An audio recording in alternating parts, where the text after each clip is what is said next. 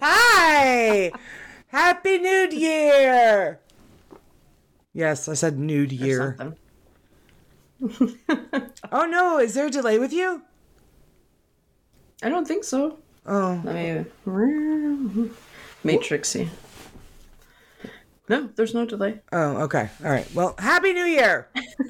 Happy New Year. Happy, well, my nephew, who's now 26, used to say when he was like three, Happy Nude Year. If it's going well. I mean, if it's gonna, yeah, if it's going well, it's gonna be a nude year. Um, but yeah, he had a problem with his adenoids and his tonsils, and so the it was adorable. So now Jennifer and I, everybody knows Jennifer, uh, we say when we wish each other Happy New Year's, Happy Nude Year, and like I said, Jared's 26 by now, so he's real tired of the story. but anyway, Happy New Year. How are you? I'm great. How are you? Happy New Year. Thank you, thank you. Happy New Year to you. Um, I'm I'm I'm really good. I'm very excited for this episode. We have a very special guest um, that's joining us tonight, and uh, guys, you know who she is, or you're at least familiar with her. So um, we're gonna get to the intro of our guest here in just a minute. Uh, we want to go over our EVPs. Uh, Laura, why don't you talk to everybody about the next pre-sale? So we are going to be doing a, another merch pre-sale uh, starting in mid-January through mid-March. Uh, we haven't nailed down exactly what it's going to contain, but you know the usual suspects: hoodies, t-shirts, probably some sweatpants. Yeah, those like are popular. Those were really popular. And then when everybody got them, they were like, oh, these are so comfortable. Oh my God. So sweatpants will be a thing. Back by popular demand. Yeah, absolutely. And I would like to ask you guys to maybe come over to Team Carrie and order some fucking colors. Uh, everybody ordered black. Laura and I got this huge Black is debate. slimming, and also looks good. So what are you gonna do? A thousand percent. But if you own pets, then it's like everybody sees all the pet hair. Um, so come over to me on the color side. Um, Buy a lint roller and wear black. Be a winner. I have a lint roller in my car. Laura's like, for every three black items you purchase, I will send you a free lint roller. right. Um, we Deal, might, I will. I mean, we might be able to, Items, I'll send you a lint roller. we might be able to do that. We'll have to figure out the logistics, but um, colors are, are wonderful and fun too. So come on, guys. Like literally, it was embarrassing. The loss between Team Laura and Team Carrie is really awful. Um, if you have ideas of things that you would like to see in the pre-sale, message us at hoahpodcast at gmail.com. And um, our vendor is really, really cool. They're really, really, really willy. Nope. And we're off to the races. Our guest is sitting in the green room listening to all of this. And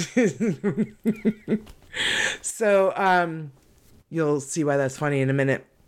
Uh, the next thing that we wanted to uh, tell you guys and remind you is that we are going to be at the Mansfield Parapsychon at the Ohio State Reformatory, and that is in May of 2023.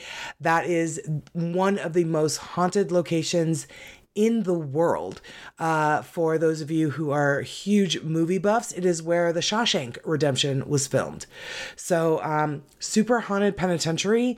They've got a lot of amazing guests and celebrities that are going to be there, including our dear friend Andrea Perron, uh, vendors and food trucks, and oh my God, there it's it's a huge Paracon. We're very very honored to be. Um, attending it as vendors ourselves. Laura has come up with brilliant, brilliant things that we're going to do at our vendor table. So come on out and see us. It is um, the third weekend in May. The numbers and those dates escape me, uh, but we are going to be there all weekend long. Um, the Mansfield Parapsychon. You can go ahead and book your tickets at their website right now and we hope to see you there we um laura's laura's plan for our vendor booth is brilliant and i love it and um we're really excited to to meet all of you so come on out and see us um and we oh, need and- you guys to come visit us at the booth because it requires audience participation. it does Kind of. yes Kind of, yes. Um, It'll if be you're fun, I promise. if you're willing, it's not a dunk tank. It's not anything Right. crazy. No, no, no. it's not bad. It's awesome. We're gonna open a Dybbuk box and see what happens to you. Um, Just touch this. It'll be fine. Everything it'll be fine. I mean, just to forget whatever happened to Post Malone. Um, so, guys, to that end, we're gonna jump right into the episode and our special guest this week. Now, for those of you that have been listening to the podcast since its inception, three over three years ago, uh, even back when Archie and I um, were doing the podcast, and then also with Laura, there were a number of times where we would screw up words. And um, one of our listeners, who happens to be a very, very, very dear, dear friend of ours, um, listens to every episode. She is one of our ride or dies. We love her so much, but she's a teacher. Um, she is a, a I love her very much, but she would reach out to us after an episode and be like, "Yeah, that's not how you say that word. That's not how you say this word." Um, so it, it, it became a, a running joke on the show. Um, her name is Erin, and we'd mess up a word and we'd be like, "Erin, write that down. Like you need to teach us how to properly say this English word, um, like the or." supposedly or you know i would never actually never say that i hate that um but basic english words. Um so you would often hear us say a word and we would know we would screw it up um and we would say Erin write that down. Ladies and gentlemen for the very first time in three years i am very very excited to finally introduce all of you to the girl that was supposed to write it all down. I don't know if she did, um, but I do know that she listened to us in the shower, and that's a fact. Uh, ladies and gentlemen, please welcome our very dear friend, Erin K. Bailey. Hey. Look, I'm real. She's real. Right? I we did not make her up. Um, welcome to the show. Hi. Thanks, dude. I'm so happy to be here. Thank you for having me. And Absolutely. as you mentioned, you guys have been an absolute light in my life Oh. since you've been doing this podcast. And even though I obviously make it weird because I listen to you while I'm nude and bathing, uh, I mean, I You're not the can't only one. you- I can't tell you how much I've appreciated um, all the things I've learned from you guys. Also, you like I said, you've been such a light in the storm of the last three years, and um, you know us being so far apart. It's just Yeah. been a wonderful way to participate in your life and feel close to you guys. And Laura, you are the biggest bonus friend. Like, I can't believe I get Carrie, much less I get you out of the deal. Like, Right? Totally. I I feel the exact same way. Yeah, I'm like, here, let's. I'm gonna cover her up, and we can just talk. So Laura and Erin bonded over their love of records.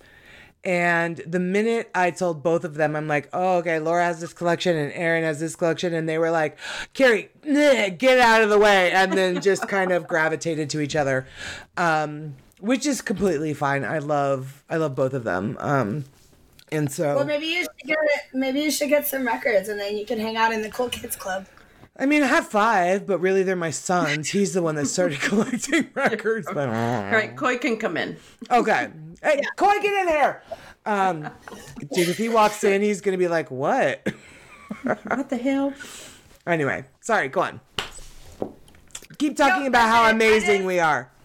Yeah, I just wanted to say that I love you guys so much, and like, like I know it's your podcast and your passion, but I wanted to make sure you guys knew that it reaches bigger.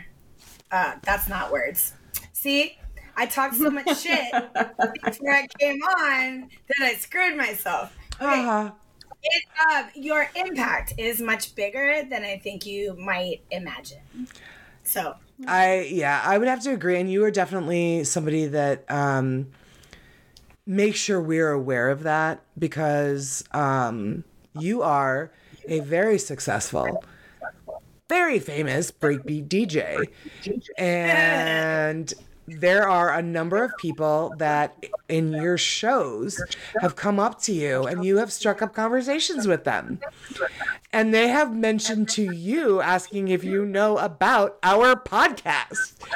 And then I get a call at like five o'clock in the morning from Erin and she's like, "You need to listen to, you need to hear this story." And I'm like, "Okay, tell me the story." And then so then I wait for Laura to get up because it's useless calling her, and she's like, her phone's off. She's not going to answer it. Um, to tell Laura the story. So you're you're right, and Yeah. you're the one that that that shows us that, and still floors us every single time that happens to you. Yeah, It's wild. apparently, apparently, people that like to go to sketchy underground raves also like paranormal podcasts. those are our about right. people. Mhm. Yeah, those that's our It's the tribe. inter- it's the intersection. It's a Venn diagram. You know what I'm saying? Like, Right? Yeah, yeah. And we got lots of overlap there. Telling you what, that's our tribe. That is absolutely our tribe. And we love you and we thank you. Actually, I have talked about it on some TikToks and on the show. And those people that you've spoken to have reached out to me and they're like, that was me. oh my god, how cute is that? right? That's so cute. Yeah, that's the stuff that reminds me that our communities are really not that. I mean, they're big in the sense of the numbers, but like our Right. Connections are so interwoven. Yeah. You know? For sure. Yeah. For sure.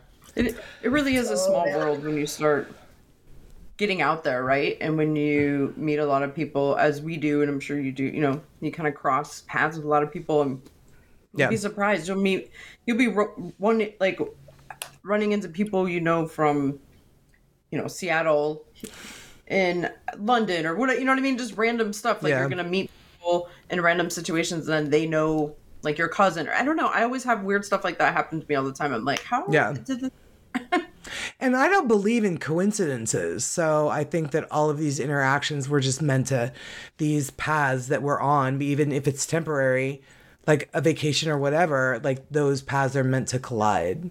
I think that's, I, it's one of my favorite things about life, really.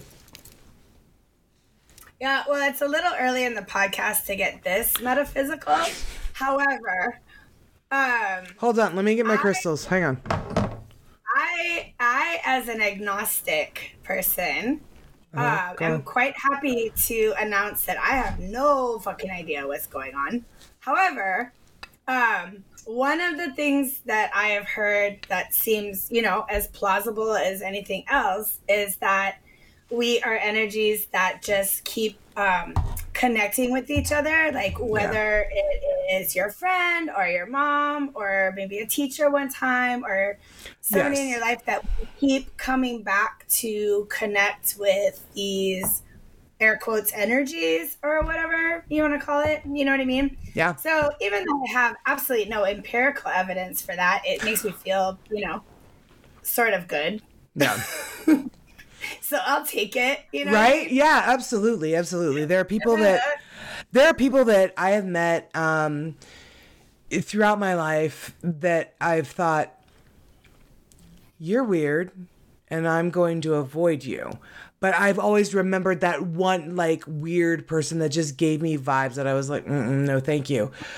But we're meant to interact or intersect rather with them. So um Yeah. you and i were meant to run into each other um, through cameron and um, here we are almost 20 Oh my god, years did you just give him later a shout out? i did i did Sorry. Sorry.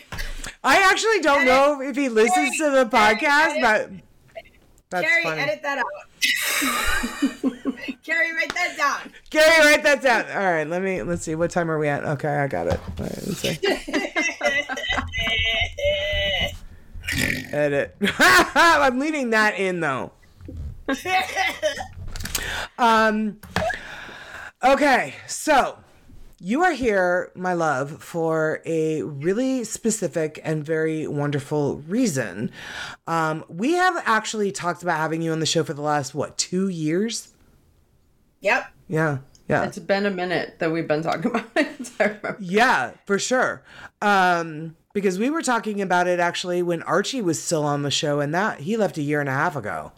So um, we made her quit her job, and then she had time. Yeah, then she had time to be on the show.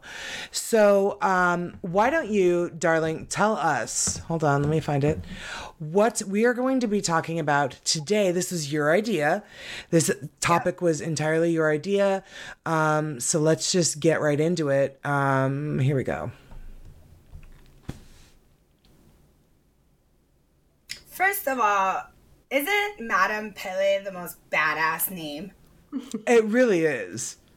Like she's such a badass. Okay. It really is. It really um kind of repairs the damage that Madame Lalaurie caused when with her no, bunch no, of bullshit. because because Madame is sort of like like she demands to be respected. Like feel however you want to feel about her, but yeah. she's a powerhouse. You know what I mean? Yeah. And I think Oh. you're gonna tell us why she's such a powerhouse. Yes. Okay. So, uh, okay. So, as we mentioned, I'm EKB. I'm an artist, DJ, and agent. And I was born and raised in Hawaii. I also went to a school for Native Hawaiian children from kindergarten to the 12th grade. So I was, you know, um, deeply indoctrinated on um, the myths, folklore, religion, language of the culture that I come from. Right. Excuse me. Also, um, it was such a privilege to be able to attend that school that it was um, really drilled into us that we needed to know about our own background and our own culture, and we Sure. needed to be part of the um, continuing telling of these stories. Okay. So, so that's why you know every kid in Hawaii has like some sort of understanding of this story. But like for me personally, it was Yeah. a big, big, big part of my life. Not just this story, but you know the story of all of the Sure. Hawaiian mythology. yeah. Okay, so I put together a bunch of stuff. I hope at least some of it is interesting. So, because it's my first podcast and I don't know what the hell I'm doing. Yay! It's our like how many hundredth, and we still don't know what we're doing. So. Yeah, no, yeah. We actually got a review the other day that was like, they don't know what they're doing. Um, and I'm like, yeah, we're 160 and that sounds about right. but also, like, who knows what they're doing? You know? Right. And I'm not convinced anybody. So does. overrated. You, You never can't- have good stories that start with "I knew what I was doing." well put. a thousand percent. Yes, absolutely. Okay, so I'm gonna refer to my notes while we do this. Um, but as I have learned, because I am an HOH old schooler, I have to tell you what my references are first. Yes, please. So I got this information from Wikipedia, Hawaii.com, the New York Times, which interestingly did a big article about Pele a couple years ago. I can see that. I can see that. Uh, bishopmuseum.com and also um, the Hawaiian dictionary that was written by Mary Pukui. But oh my gosh, she's bringing us a Hawaiian dictionary of words. Great. Well, because I wanted, uh, I, I'll get into that. One thing at a time, Karen. Okay. Okay.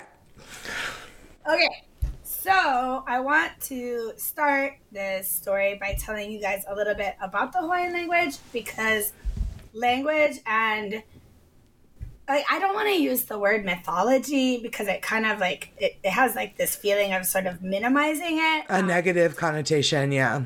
Right, but what I but like you know saying the Hawaiian religion doesn't seem quite right either because Hawaiians had a very different relationship with religion. So it's like Okay. so the best way that I can think about it is like you know how they talk about the the Greek pantheon of Mhm. gods. So there's a Hawaiian pantheon. Oh, cool. Okay. You know what I mean? And so um I don't know what the right word is, but the the thing about Hawaiians is that everything is related to everything. So Okay. your language is related to who you are, is related to who your culture is, related to your respect for the land, is related to your religious connection with your culture, is related to every single thing. right? Okay. They're very um they're very in tune, much like the Native American culture, with being in a place and Yeah. being of the place and not just in a place. You know what I mean?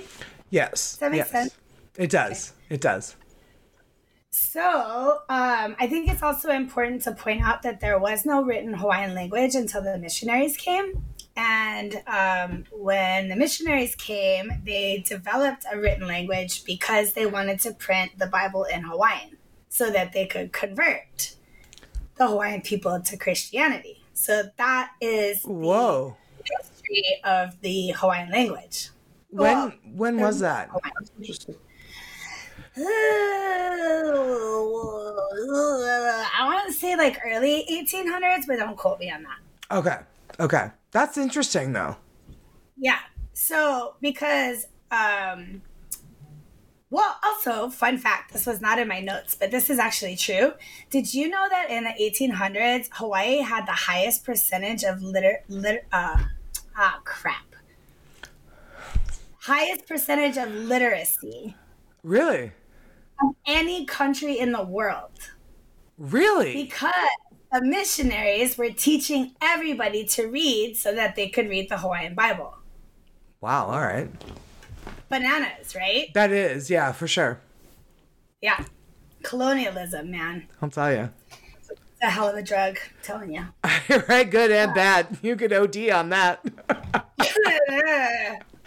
okay, so in the Hawaiian alphabet, which is called Pi'apa, um. Okay. Yeah. Uh, there are not as many letters as you would uh, expect, like being from like an English speaking background. Sure. So what you have is the five vowels, which are the same as Spanish or English, A, E, I, O, U, Sure. and then you have H, K, L, M, N, P, W, which is often pronounced like a V, but not always. Okay, so like in Hawaii, like Hawaii. Right, but there's also a town in Hawaii called Waipahu that starts with a W, but it's a different W sound. Okay. All right. Right. So it's like then, then, Uh, and then in there's English. also two other important aspects to the Hawaiian language, which is the Okina and the Kahako. So an Okina is what is in the language world called a glottal stop, which is um, if you have two vowels next to each other and they're meant to be pronounced separately. Um, for example, the pokey kind of lava is called A'a, and that Okay. is written A Okina, which looks like a backwards apostrophe. Okay. A. Okay. So the glottal stop, and like Hawaiians consider that a letter. Oh, the So- the actual like punctuation. Okay. Right. But then there's this other thing called a kahako, which looks like a line over a vowel. Right. And that is to um, accentuate that. So, for example, um, um, if you had a word like, I'm trying to think of one right now, um, oopu, which is a type of fish, um, if there was a line over the U at the end of that word, it'd be o- o- oopu. So it's like more. The emphasis is on. Okay. Okay. The emphasis is on the syllable. Gotcha. Teacher jokes. Sorry. right. Decades, guys. like- It's hard to let it go. That's important because like that is what you're looking at when you look at Hawaiian words, right? All right. Let's hope I can remember um, that when I come to mind. So here's the other thing that I really wanted to say about why pronunciation matters in Hawaiian is because the words and intention change completely if you say them the wrong way. Oh, okay. So it's not just like a bad accent. You know what I mean? Like somebody speaking French poorly, like you're actually going to communicate what you're trying to communicate. okay. Because if you pronounce it differently, it means something completely different. Wow, that's interesting. That's hmm. makes it Yeah, even impressive. more difficult, right? Yeah, I'm like, Oh, oh no, crap. I, I, oh no! Oh wait, but there's more. So, to complicate the Hawaiian language even further, they never say what they mean ever, not one time. Like, for example, like if you were to say somebody was a pain in the ass, it would not literally translate to that guy's a pain in the ass. It'd be like that coconut rolled far from the tree. so they talk in like they talk in like idioms and Sure. Um, it's basically poetry. You know what I mean? Like the Hawaiian Okay. relationship with language is I don't know. It's hard to explain. Um, You're doing a great job though. You're really doing a great job. when you listen to people who are native Hawaiian speakers, like it sounds like poetry. Oh, that's cool. Yeah, I suppose that's true. Yeah, I suppose that's true. Yeah. Because it just comes so easy to them. It like just flows very Well, and it's, it's it, like remember I was talking to you guys about like how Hawaiians don't exist in a place; they are of the place. It's like Right. the language isn't. It's not a language. It's it's them. It's of pure.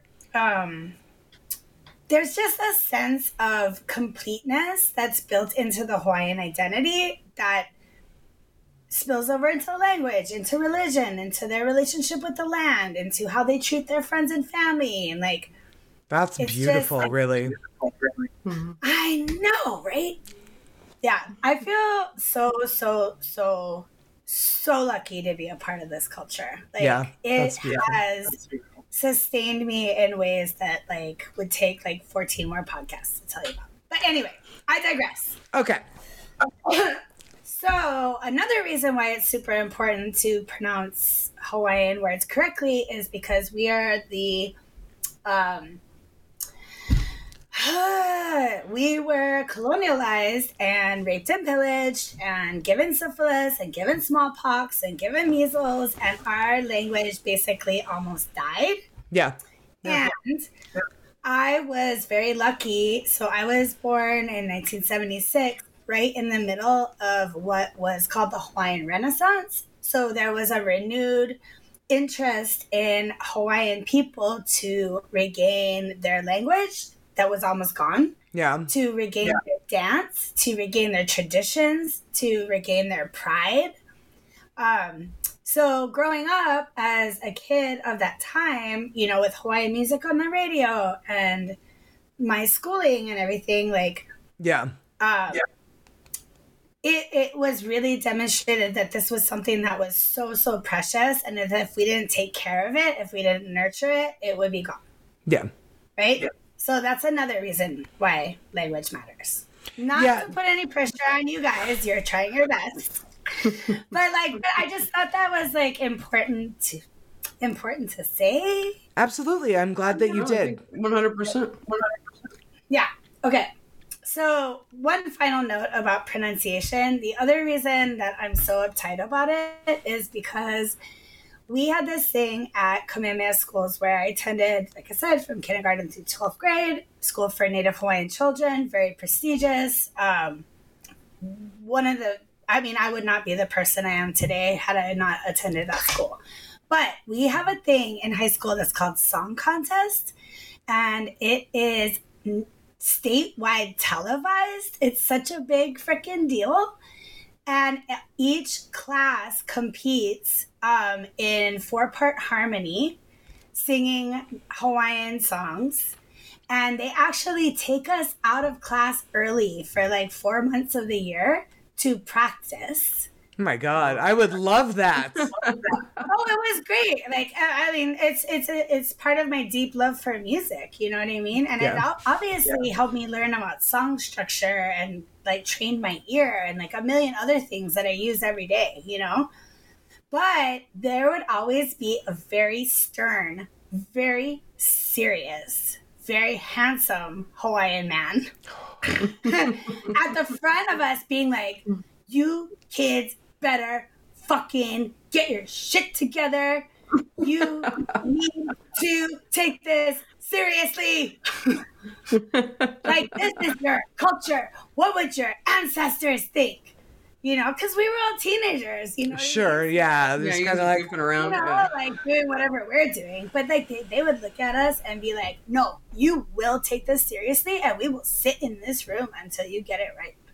wow. Do you have Yeah. like names and numbers of these handsome Hawaiian men that are sort of That are kind of dominant. dominant? Kind of, yeah. That's a lot to unpack, Carrie. We're gonna have to circle back on that one. Is Jason Momoa maybe one of them, or The Rock? I'm gonna fill my glass. BRB. Okay. okay. So that concludes my speech about why Hawaiian language is important. Great. No pressure at all with my parts. No, and, I, and it's like here's the thing about Hawaiian people. Hawaiian people do not care if you get everything perfect all the time. They care that you want to. Oh, okay. That's cool. Um, you know what I mean? Yeah. I, th- I think that's true. That holds true to anybody if you're sincere, sincerely trying to respect the culture and stuff. People usually will. Except the French. They just don't want That's you not to. true. They were super nice to you, you fucking asshole. and all you learn from that is bonsoir. Bonsoir. And I said But it's so used great it all the like a time. fucking champ. I still use it. When Laura and I hang up, I'm like, all right, bonsoir.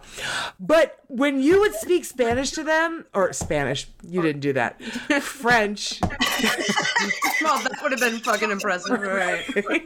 You're like, I don't know why they hate us, Gary. I don't know why your order's wrong all the time.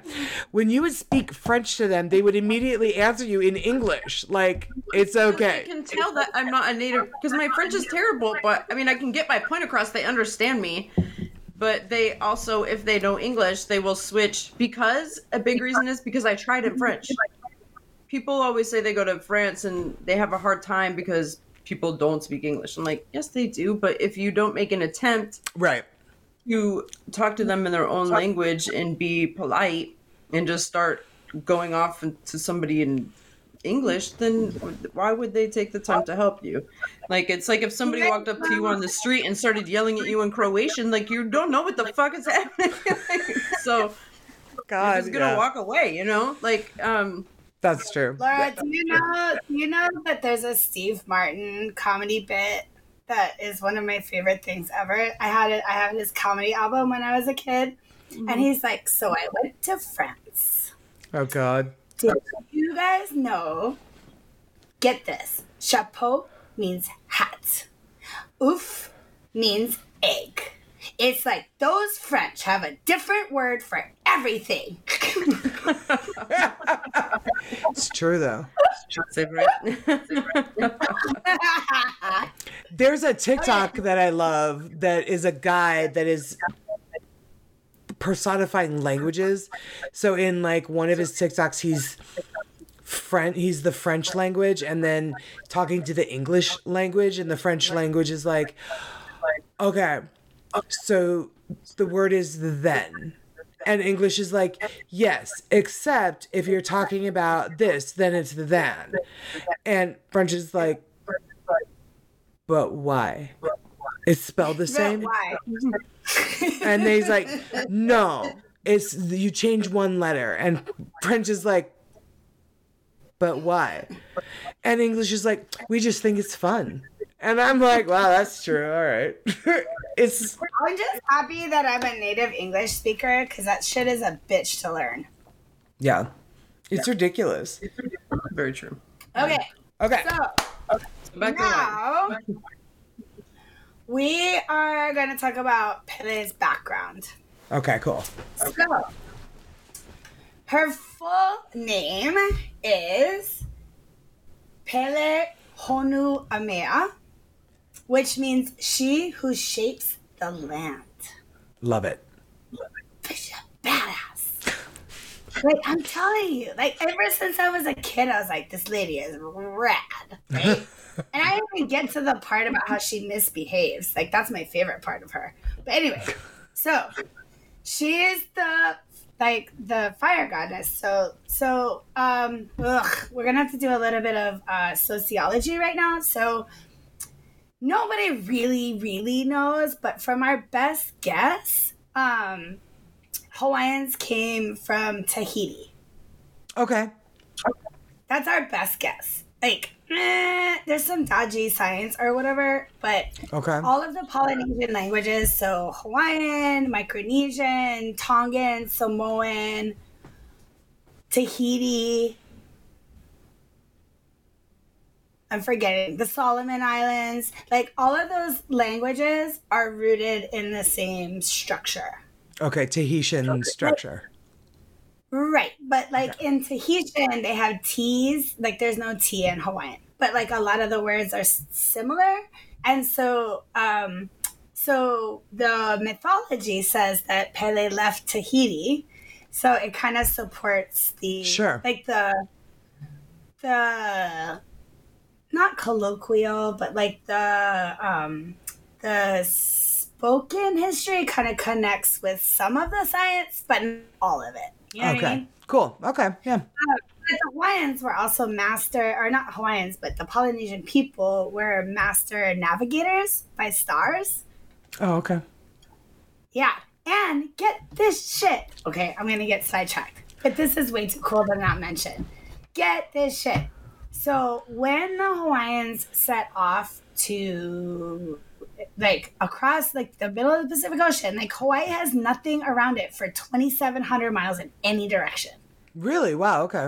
one of the it's one of the most isolated land masses on earth I had no idea.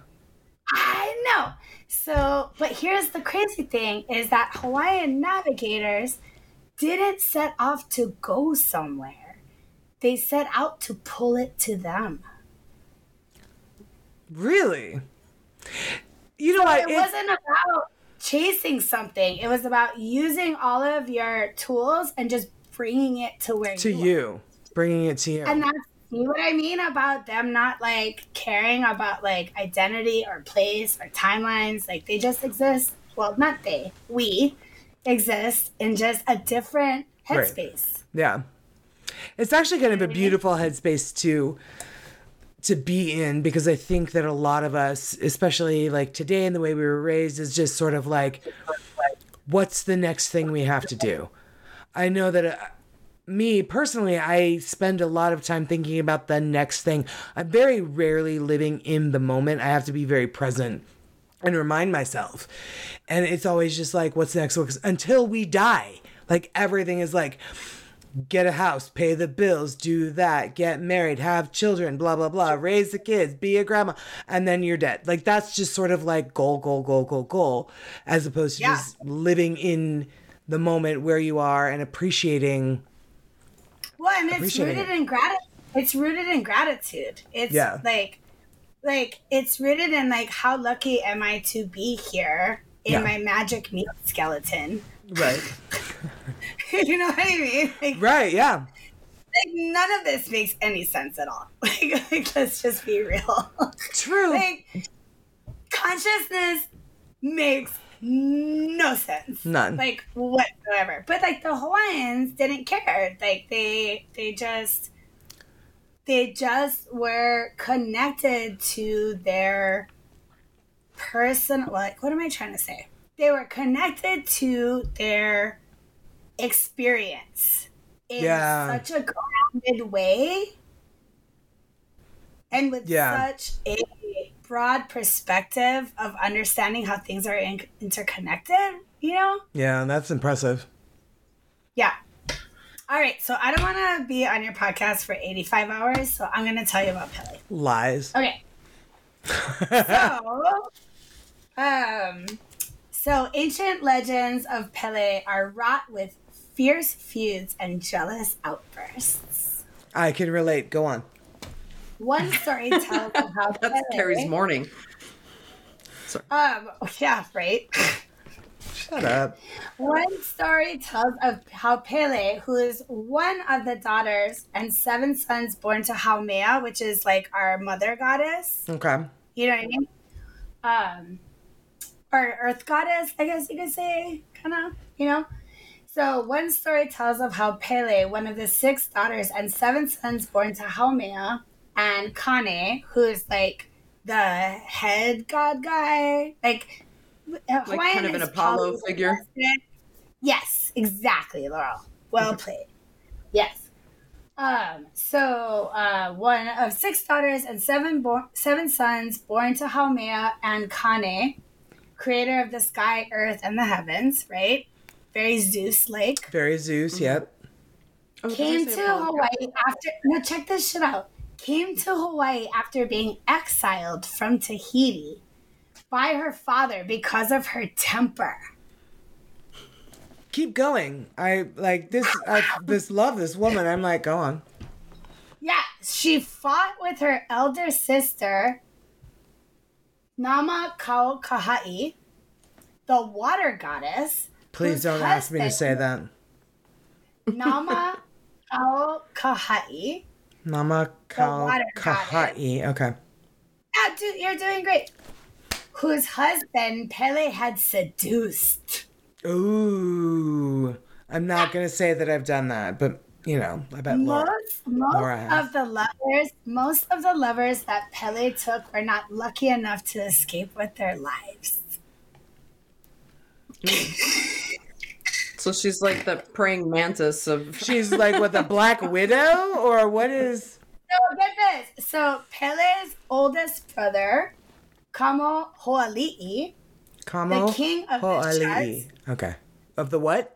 Kamo Kamo Hoali'i, Li'i. Okay. The king of the sharks, gave her a canoe that she and several of her siblings paddled across the sea, all the while battling with her sister Nama Kaukahai, the water goddess. So basically, they were escaping Tahiti because she fucked all the shit up, right? Her brother gave her a canoe.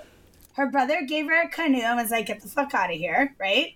But the water goddess, her sister, is like, fuck you, you're gonna get like tidal waves and Oh my like, god. Yeah. yeah. Okay. So Pele first landed on the island of Kauai. Um, but every time she thrust her o which is o okina o, Okay. it's a digging. It's a farming implement. Okay. Like it's a digging stick, but it's like also like because I told you Hawaiians like are so like.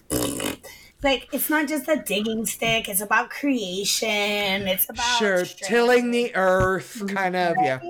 It's not just a digging stick, right? Okay. So, um, but every time she thrust her o into the earth to dig a pit for her home, Nama Kaukahai would flood the pits. Okay. Her sister, whose husband she tried to bang, right? Pele moved down the chain of islands in order of their geological formation, eventually landing on the Big Island where she resides today. So that's the island of Hawaii. Okay. Right? And that's okay. Yeah. So that's where she ended up, and that was her home. Like Kilauea crater is like literally like the center of Of her home. Okay. Yeah. So she started on the smaller islands and then ended up working her way to the big island. Okay. Yeah, because her sister wouldn't let her rest because she was mad because she tried to bang her dude. And because it was the biggest island, the sister couldn't exactly flood it, and so she was safe in the big island. I, uh, that's not quite right. Um, Oh, okay. She made the island big so she her sister couldn't flood it. Oh, okay. Okay. All right. That makes more sense. Okay. Yeah. Okay. So, um, so uh, a little side note about the Hawaiian pantheon. so there's four main gods in the Hawaiian pantheon: uh, Ku, Kane, Lono, and Kanaloa. Ku is the god of war. Kane is the Zeus type guy. You know what I mean? Okay. Uh, Pele's father. Lono, Lono is the god of agriculture and bounty, and Kanaloa is the goddess, the god of the sea. Okay. So those are the four main. Main ones. God. Okay. Yeah. Um, there are 400 gods and goddesses underneath that structure. Okay, I was just gonna say that sounds so much easier than the Greek and the Roman mythology, mythology but no, it's not. Okay. Or the Hindu. It's not. Or the It's the same- Hindu, yeah. Yeah, it's same, same, same, same. But there's Mm-hmm. also like different like strata of Mhm. uh Like, god goddesses things. So like there's um so there's a there hierarchy within there. so there's the four main ones, right? There's the 400 like second in line, right? But then there's also uh, something called um, Na Uhihipili, which are the like spirits, like the Okay. paranormal kind. You know what I mean? And then there's also the gardens, which are called Na Amokua. Not so Amakua. every family in Oh. Hawaii has a guardian spirit, and And my family's just Amakua. Yeah, my family's just happens to be the shark, but like every family has like a guardian, like I don't know what else to call it, like a guardian spirit kind of thing. I've heard So about the I'm a Amakua. Yeah, it's like a spirit animal. hmm I've heard of the No, Amakua it's from like a Cher. Spirit animal. No, what is it? Like spirit animal because like I feel like with spirit animal, like there's a connotation of like you have some of the characteristics of that animal. But like an Okay. amakua is more of like a guardian.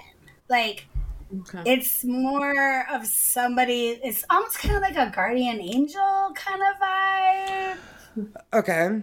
All right. Does that make sense? It does, yeah. Mm-hmm. So my friend Cher, she was also raised in Hawaii, and her amakua was a white owl, kind of, which Yeah. is which is That's why. called a, you know what that's called? That's called a pueo, and they're native to Hawaii. That's the only place in the whole world that owl exists. That's what she said. Yes.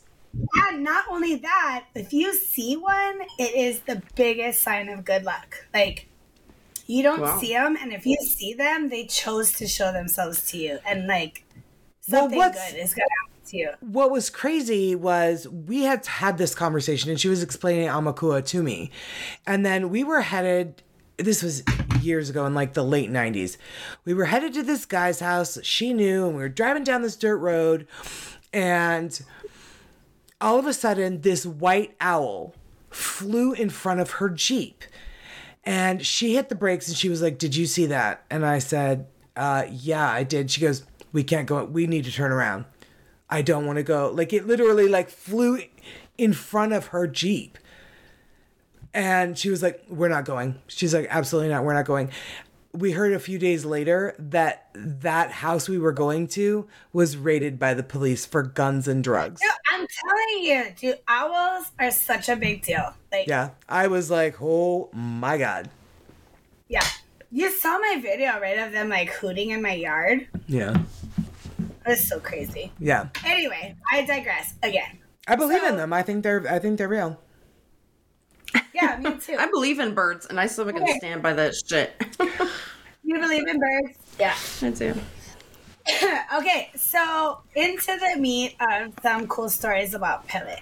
Okay. Yes, yes, yes. Uh, uh, in addition to being recognized as a goddess of volcanoes, Pele is also known for her power, her passion, jealousy, and capriciousness. I mean, you you could be talking about me. I'm not saying you are because I don't I want to make her mad, but How awesome is that word? Capricious. capriciousness. Yeah.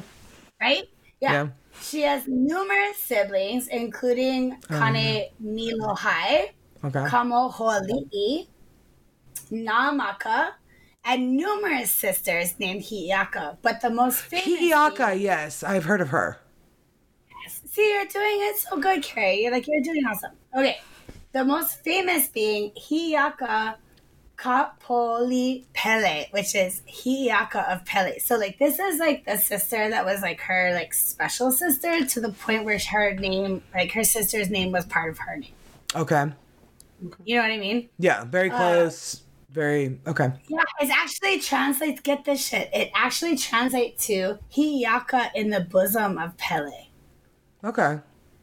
Like that's what it actually translates to. But once again, like Hawaiians don't ever say what they mean, so like it just means like special sister of Pele. You know what I mean? That's what we call Laura. to me. Yeah, yeah, Laura in the bosom of Carrie. I'm getting a bumper sticker. I mean, but let's say it in Hawaiian because that just sounds classier. It really, it really But does. so, but so to give you an idea of where Pele stands in the pantheon, um, her siblings include deities of various types, not just one type, various types of wind, rain, fire, ocean wave forms, cloud forms.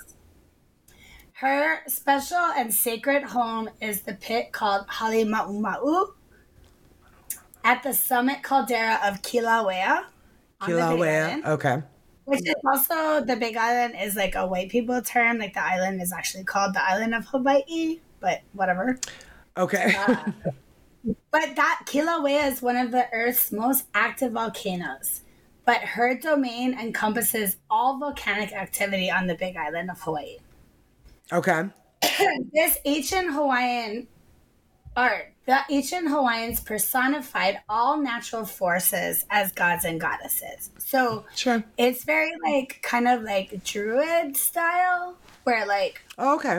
a rock has an energy, a tree has an energy. Like if you kill something to eat it, you give thanks to its. For giving you sustenance. Right. Yeah. You know what I mean? It's like that kind of zone. Sure. Uh, s- the so they personified all natural forces as gods and goddesses, and thus Pele continues to make her majesty known from the mountain to the sea, the stark landscape, a reminder of her power to both create and destroy. I love it. I am here for this girl. It She's- reminds me of the Hindu goddess. Um, ah, crap! I'm forgetting her name. Kali, because she's a creator and destroyer too, right? Yes. Mm-hmm. K A K A L I, Kali? Yeah, Yeah. Kali. Okay. Mm-hmm. Yeah. So Hawaiians believe in forty thousand gods, Whoa. but Pele is in the highest echelon for obvious reasons. Pele created Hawaii. She is that primordial force that exists within all land masses, and she can be vengeful. So watch out. So is it just Hawaii's volcanoes or all of them throughout the world? Just Hawaii's volcanoes, because she put her digging stick in the ground and she Oh, okay. created that land. All right, let's Right? take a look at one of uh like let's take a look at Kilauea. Yeah, man. It's beautiful. It is. Fucking molten rock. What? Right? Yeah. Yes, my god. And ha- so have you been up there? Like have you Hundred percent. Okay. Yeah, like this is something that like Hawaii kids do. Like when I like the first time I went to the Big Island was when I was six, Whoa, all right. and like went to the lava tubes, and then also here's another fun fact. So in uh, I should probably Google this. So I'm not gonna get these dates right, but like in the er, uh, 1820s, you know what I mean? Like ish. Mark Right. Twain. Mark Twain went to Hawaii. Right? Okay. And and if you go up to the volcano house, which you can't go to anymore because like the lava last lava flow like took out all the roads, but like it was like an observation thing over the crater. Okay. But the crater, when I was a kid, is like a dead crater. So we would hike across it and like learn about like what plants grow out of lava and like science stuff. You know what I mean? Sure. But when Mark Twain was there, it was legitimately a lake of fire, and he writes about it. Wow. That's awesome. I love that. Like, that had to be a the- trek too. Yeah, and That like, was a can you long imagine trip. How remote, can you imagine how remote that was? Like that was like probably like a three week trip on a fucking boat from San Francisco. Right, and then it was like a three week trek to San Francisco. Yeah, Oh my god. Wow. I can't believe you've actually like been down to I guess I dude, there's a dude, dude, dude, dude. Like, sorry, I'm gonna nerd the fuck out on you right now. Okay, do There are it. these things called lava tubes. L- I know. Lava tubes. Yes, I do. I've seen videos of them and even Cher was like lava tubes are amazing. Dude, Dude, I've been to one lava in Flagstaff of all places and hiked down They in it. know they have them all over the place, but basically, yeah. how a lava how a lava tube is formed is that there's like uh, an underground river of this like molten rock, right? Sure. But that, but it's like it's like you know I don't know what the fuck like it's like thirty feet of a tube, like a big Okay, so I'm thinking a tube So like what maybe happens- What happens is the lava that's running through the tube is going so fast that it doesn't cool down, but the outsides of the tube cool down, right? Sure, And turn okay. into rock, right? Okay. And then all the lava runs out, and you're left with a tube. And then all this weird, super specific life forms in these lava tubes. Oh, Like, really? organisms and fish and spiders and all kinds of fucking shit that don't exist anywhere else in the world but inside these tubes.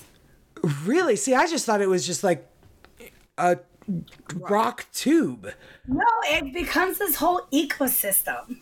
Oh my god, we need to research that, Laura. That sounds really amazing. Okay, so I'm gonna tell you one more story about Pele and then I'm gonna let you do the spooky stuff. Okay.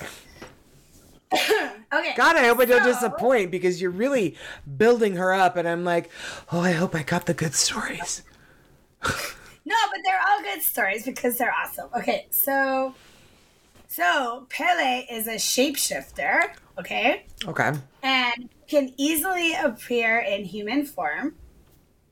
Um, if you ever see her, give her the respect she deserves or suffer the consequences. Again, I relate. She's she and I are like this, really.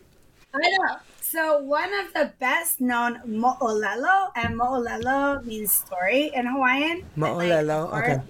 Hawaiian, it's like more loaded than just story. It's like teachings. Sure. Okay. Eh, you know what I mean? Okay. So one of the best mo'olelo is the saga of Hi'iaka Kapoliopele, the volcano deity's youngest and most beloved sister, also referred to commonly as Hi'iaka, as we mentioned before. Right. It is the story of the rivalry between her and Pele, beginning with the journey of Hi'iaka to Kauai to retrieve Pele's lover, Lohiau. Oh my. From Retrieve him? home. Yeah, because they were having the like banging on the side. So she was gonna go bring him to Pele? Him back. Oh. No, she was gonna No. take him from Pele. Oh. Yikes. Okay. Yeah. Because he reached out for help because he's like, this bitch cray, I want to go home. You know, I've had a number of those too. It's fine. I get it. so, um, It's true though. Pele asked Pele asked her sisters to leave her alone. They all quickly refused, except for the beloved Hi'iaka.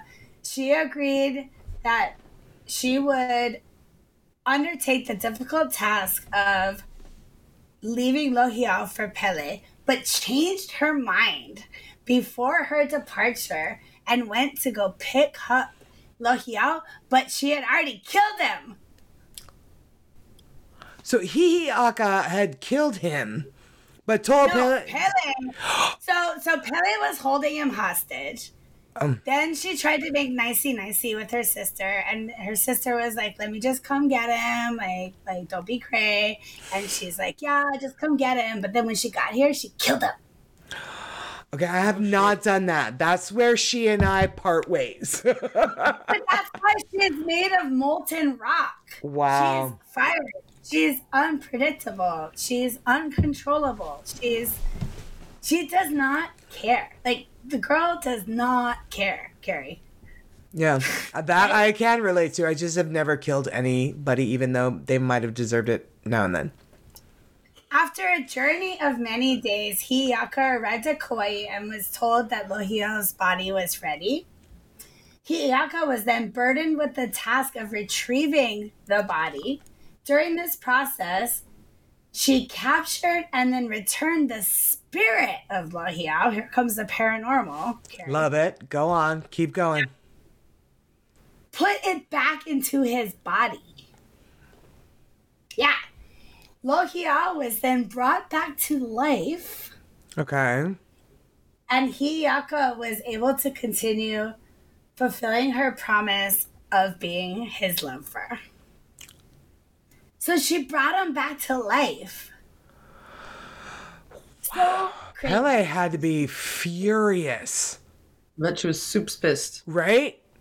I bet she Also, went this crazy. dude must be magic. Despite, despite the faithful devotions of Hi'iaka to her sister Pele, during this prolonged absence, Pele became fearful that Hi'iaka had betrayed her. It was taking too long. Acting in jealous distrust, Pele set fire to the beloved Ohia groves. So Ohia is a um oh shit, what's that called in English? Uh it's like a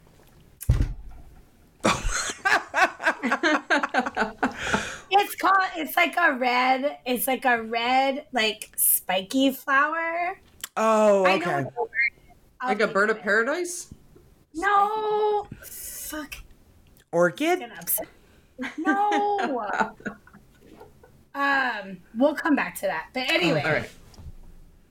Um she's so that it's a it's a it's a beloved flower in hawaii and it was sacred to her because it looks like fire it's like a red spiky kind of Does it have oh spiky? Okay, I was like, does it have like a center that's Like, yellow? it's got like a whole bunch of like like god damn it Okay, I we'll come to this anyway Hawaiian listeners, educate Erin.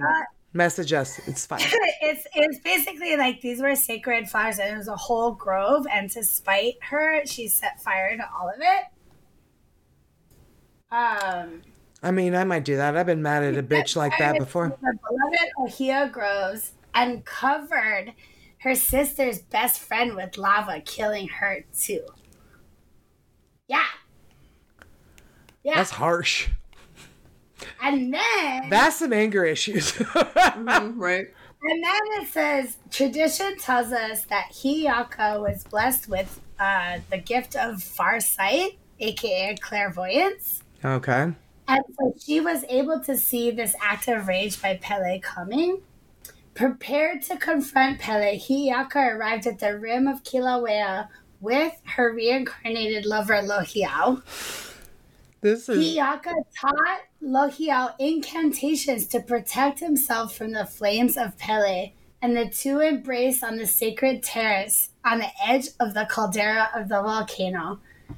Kaho Ali'i. Pele was enraged. She ordered her and her other sisters to kill everybody as punishment.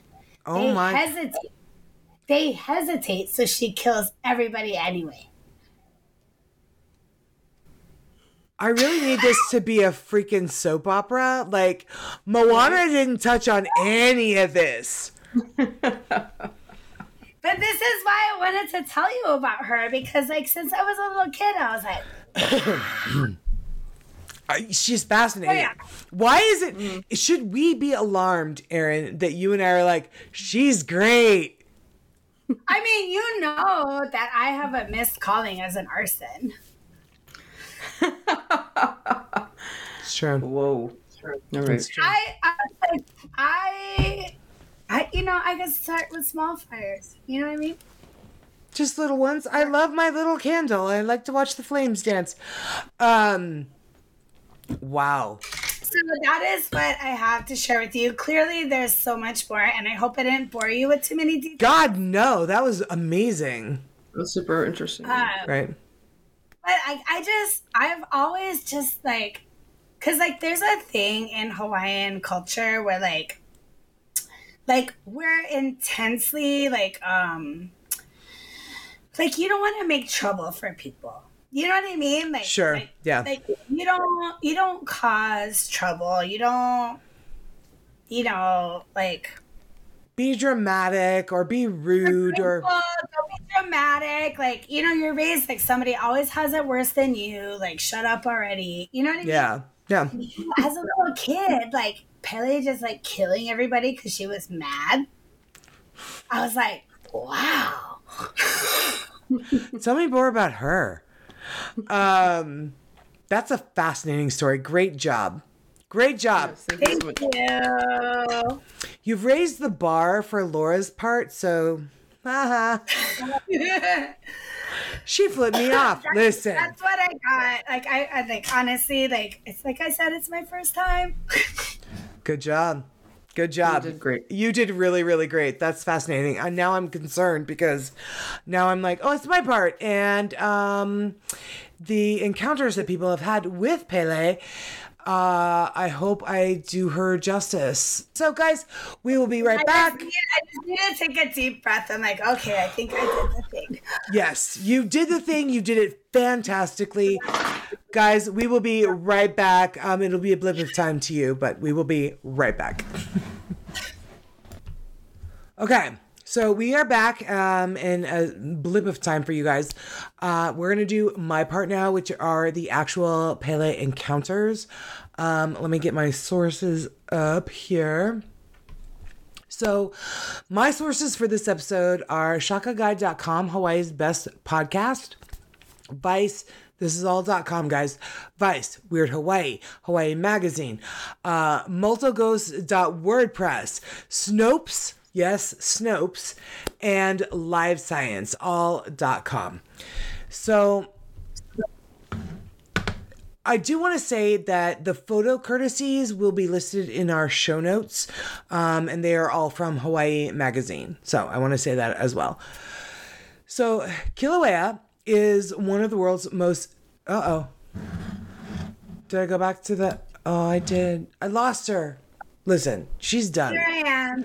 She's I'm done. here. We don't need her anymore. I got tired of your shit and I left. I feel like that's what happened. Um, listen, she said her part. Laura, Laura, Laura, do you like how Carrie is not like scared in the slightest that I would actually like walk out? A little. Yeah. Sorry, I hit the on. I hit the wrong button. Okay.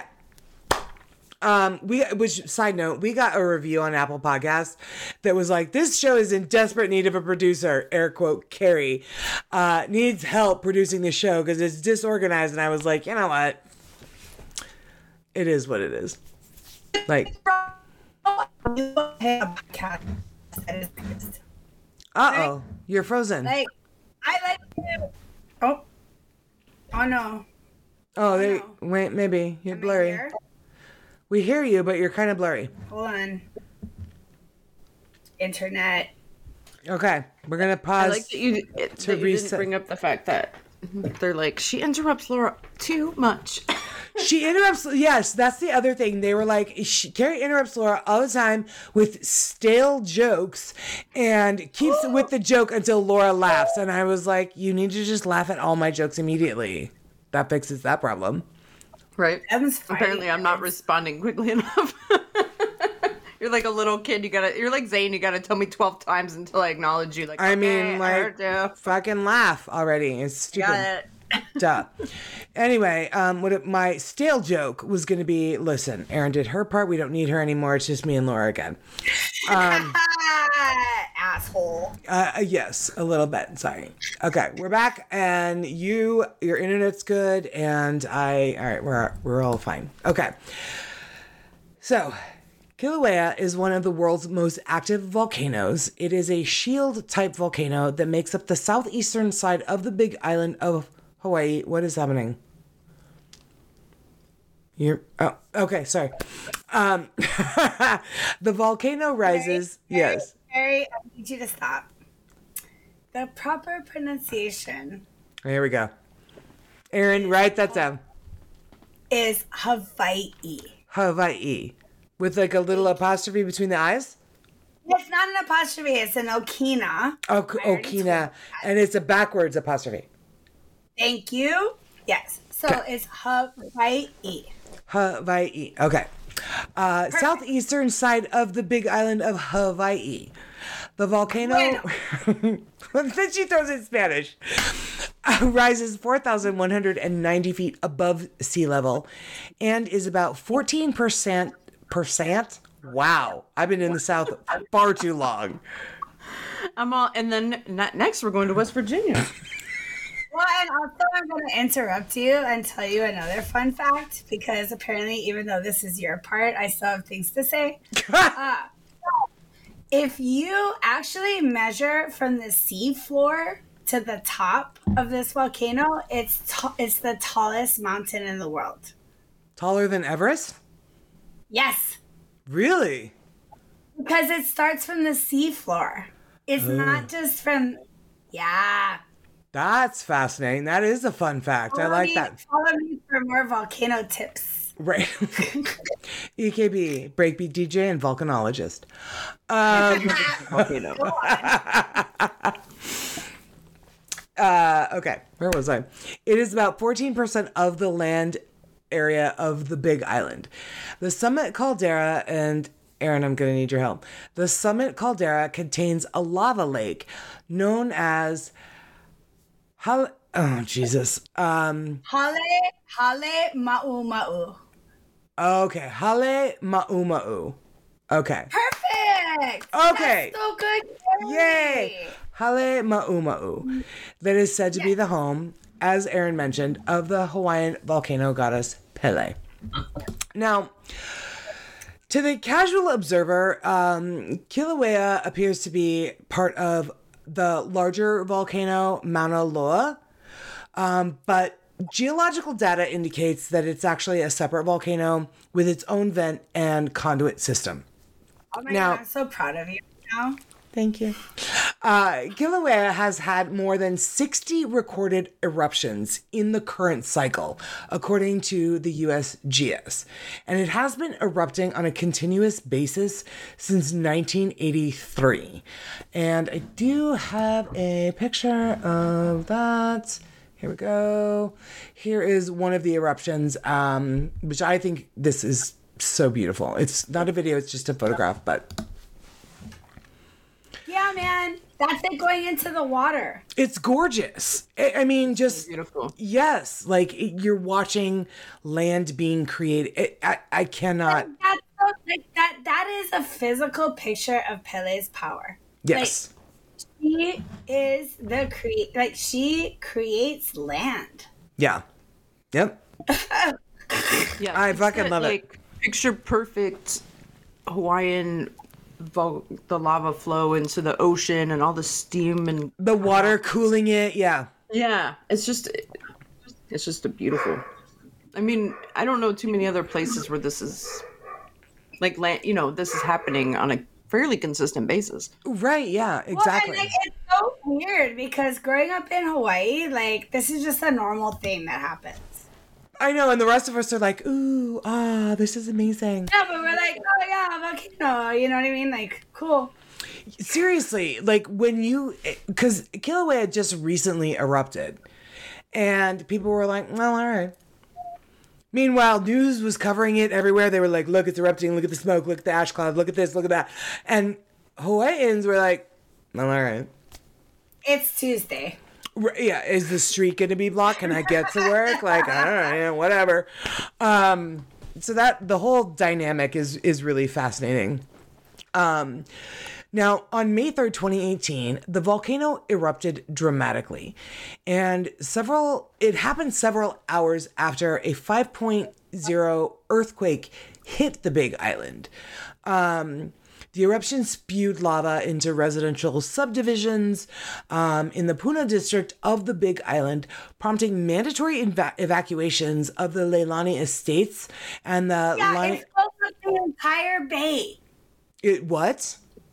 It filled up the entire bay. There was this huge bay on the Big Island Okay. of like that was like a fishing haven and Okay. like, housing developments, and she just filled it all up with lava. Like She was like- that bay doesn't- We're done with this now. yes, we're done with this. Yeah. Oh my God. So the volcano has destroyed hundreds of homes and other structures that are frequently damaged. Um, also frequently damaged local utilities and roads. Um, activity at the summit along the rift zones can be observed online through webcams that they have been placed within the caldera. Um, and the information on Kilauea's activity is updated daily on the USGS website, which I did check out, um, largely because, you know, Kilauea has been active in the last, what, several weeks? Um, Yep. I did check it out, and I, I'm like, who who had to put that there? You know what? We need a webcams place, and you're going to be the one to do it. Uh, it's rumbling, but it's fine. It's fine. It's fine. Just put the suit on and uh, just go put those webcams so that everybody can see what's there going are on. people that could cannot wait. They're like, perfect, give me the suit. Like, volcanologists are a separate breed. A thousand percent. A thousand percent. Yeah. And you know, it's super hokey, super hokey. But one of my favorite movies is um, Volcano, about the volcano that erupts under LA and was with Tommy Lee Jones and Anne Heche. I love Well, the I- idea of that is I- No, Brilliant. I'm just disappointed in you now because you were supposed to say Joe in the volcano with Tom Hanks. no, no.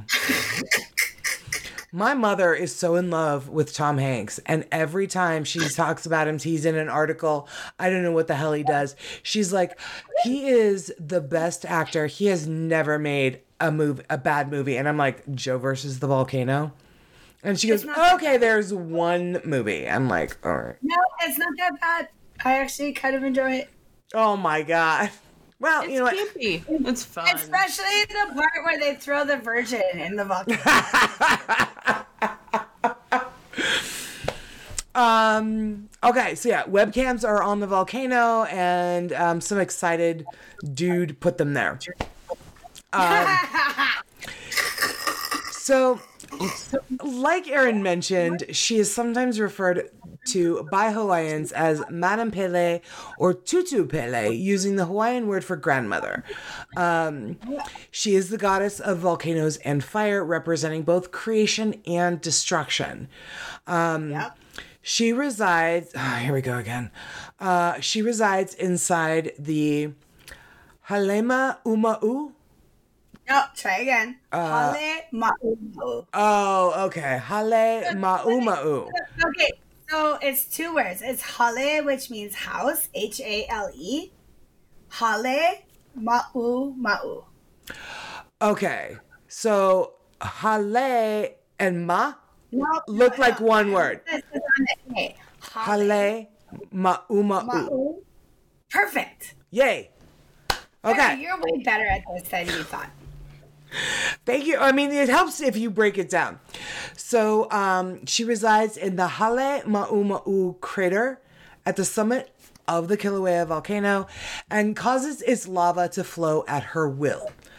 Aptly, as Erin mentioned, and I was delighted to hear this, she is known for being fiery, jealous, even vengeful to some. On all accounts, a formidable force to be reckoned with. Um, fuck. Yeah, yeah, yeah. First, I mean, God, I want to be here when I grow up. fucks. Uh, zero burn your- fucks. Zero fucks. Like burn your house down, no fucks. You know what I mean? Right? Yeah. Fill up your bay. I mean, we're done with these Yeah, like, fish. fill up your bay. Like, He's left eye on steroids. But like, but like, how rare is it in in in mythology? Like, if you look at it, like, here's the burden of my education, right? Like, I can't just think about one thing at a time, right? Like, I have to think about all the things right all the time, Right. right? But like, how rare is it in mythology? Like, if like like, and I am by no means an expert, but like, I know about Greek mythology, I know about Roman mythology, I know about Yeah. Russian mythology, I know about uh, Micronesian mythology, I know about Buddhist mythology, I know Sure. a lot of different things, right? Right. Yeah. there are so few female characters that are so unapologetically them. Exactly. Yes. Exactly. And those are, and they and they wield their power precisely because of that. Yes. To this day, to this day, like you don't ever hear about like, well, you know, Athena. She was. She decided that she Like, was. Yeah. like, Athena was amazing, by the way, and she did not. She's my. She, favorite Greek goddess. Favorite. When we went to the museums in London and France, I was like, Athena. I she's my Oh my favorite. god! When I went to when I went to Delphi and I went to the oracles in Greece, Yeah. I was like, I also I also like to do drugs and tell stories. because do you know about the, the the oracles in Greece? Like they were like Yeah. doing all opium, right? And like, Yeah. and there was like, oh oh my god! I just thought of this. Holy shit! I just broke my own brain. Oh my god! they have volcanic uh, fissures in Greece that were part of the sacred element of the oracle. Oh, okay, that makes sense. So they were probably like mostly asphyxiated while on their opium. I mean, probably. Yeah, that was that was a heavy hit. Wow. All right. Anyway, I digress. Go on. Anyway, okay. Where was I? Oh, okay, here we go. So, beyond showing herself through lava flows, Pele is off is also said to appear in the form of a young, beautiful maiden or an old woman, often wearing white and accompanied by a white dog. Yeah. It's very common for locals to relate encounters they've had with her over the years, um, such as like spotting her along the side of the road, like you had mentioned, um, or seeing her walking by herself while hiking the crater. yeah. Now, when Pele is angry, um, however, she becomes a Kawahine ai Honua. okay, almost. Okay. So ka is the in The, Hawaiian, okay. Wahine, Wahine. wahine Okay. is woman. So Okay. kawahine, the Kawahine. of, Okay. and the next word, Uh, I A I I I E spell it. Spell it. A I I. I AI. It's I. actually okay. I'm gonna get real nerdy on you. So that's called a diphthong. Okay. That's called a that's called a diphthong. If you know about language things, Okay. and so you can okay. It's gonna get real nerdy, and I apologize to the listeners. but so a diphthong is a way of coupling vowels, right? Okay. Okay. So, so AI could be I, or it could be IE. I E. Okay. It's like kind of like Chinese. Do you know Okay. what I mean? Like Yeah. Chinese, it's all about intonation. Yeah. So, kawahine ai. I Yeah, Honua. got it. Honua. Hon. Yep. Kawahine ai honua. Oh my god, you did so good. Yay! Okay. So I'm when impressed. So when I, Pele I was like coming on this podcast to make fun of you, and here you are just doing a good job and shit. Um, when Pele is angry, however, she becomes Ka Wahine Ai Honua, or the woman. Yay! Or the woman who devours the earth, and is said to appear as a woman engulfed in fire or simply as fire itself. So, tales of encounters with her. Again, drivers picked up an old woman dressed in all white on the roads of Kilauea National Park, only to look in the mirror and find the back seat empty. Others say Pele's face. So many people. So many. people. Yes. Like, like hundreds and hundreds and hundreds and thousands of people. Like they were like, I picked her up because I'm not stupid, right? Well, that's good. You're not superstitious or religious, you see an old lady on the side of the road needing a ride, you pick her up because we're Hawaiians. Right, right. But Well- then you look in the you look in the back seat. She's not there anymore. She's not there anymore. But she just wants she's she's jealous. She's she's basic. Like Pele is Who's gonna show me the respect that I'm due and who's just gonna drive on by? Yeah, and then she just pieces out. Like she doesn't even do you the courtesy of being like, yeah, like I showed myself to you. Like she could not care less. Like this woman does not care. Yeah, for sure. But she doesn't have to. She creates land. I mean, You know what I mean? And like, I just think that like, that's the thing is that, and like the weirdest thing about it, Carrie, is that people in Hawaii don't blink. They're like, yeah, I picked up the lady in the white dress because the white coat and the white hair, and I'm like, oh Yeah. shit, it's Pele. And then I looked in my back seat, she wasn't there, and then I went home and I ate chicken. Yeah. And he, she kind of allowed them to do that. If you had ignored her, some shit would have been bad for him. unbelievably normal about it. Yeah. You know, like they just like that's the thing. Hawaiians can exist in two different spaces at the same time. It's a beautiful thing. I really love it. That's what I was trying to express. I'm like, we're just different. Like Yeah. we're like we we can we can we can hold the paranormal in one hand and the and the physical reality in one hand at the same time and not think it's weird. Right. And be in either space and be uh, like okay with both. Yeah. Yeah, Right? I love that. I love that. Um others say and this is probably one of my favorite and I've got some photos to share with you guys. Um others say that Pele's face has mysteriously appeared in their photos of the lava lake within the crater or molten lava flows. So let's take a look at some of them. So this one is a photograph that I got from Hawaiian Mag- Hawaii magazine. Um, this is a tourist or a visitor. Um, so I blocked out her face because it's her and her baby with the volcano erupting behind her. Um, to just kind of look at it, it's sort of nondescript. You see some like hotter spots on the edges, bottom edges of the, of the volcano, the eruption, and then like the fire. Um, but when you look at it a little closer, on the left side, close to like where her hair is at, you start to see the image of a face coming out There of she a fire. is. And she has long, kinky Hawaiian hair. And Yeah. that is what the fire is showing. Like the smoke is her hair. yeah. Yeah. Laura, what are your thoughts? I mean, I've seen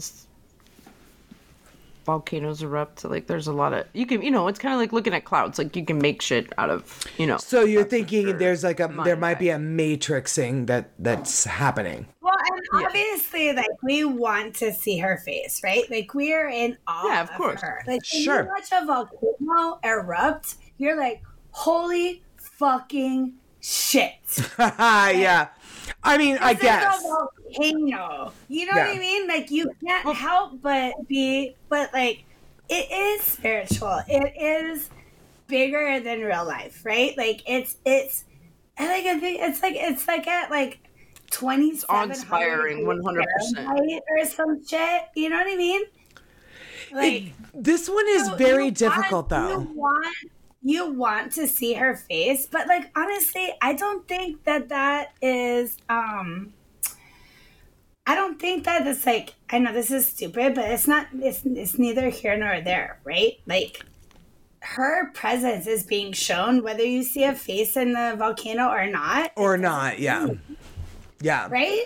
It's very difficult with this though to not like even if we weren't talking about Pele, we weren't talking about how like she has shown herself in photos of the lava or the, you know, to look at this far left side, like it looks like a woman's face.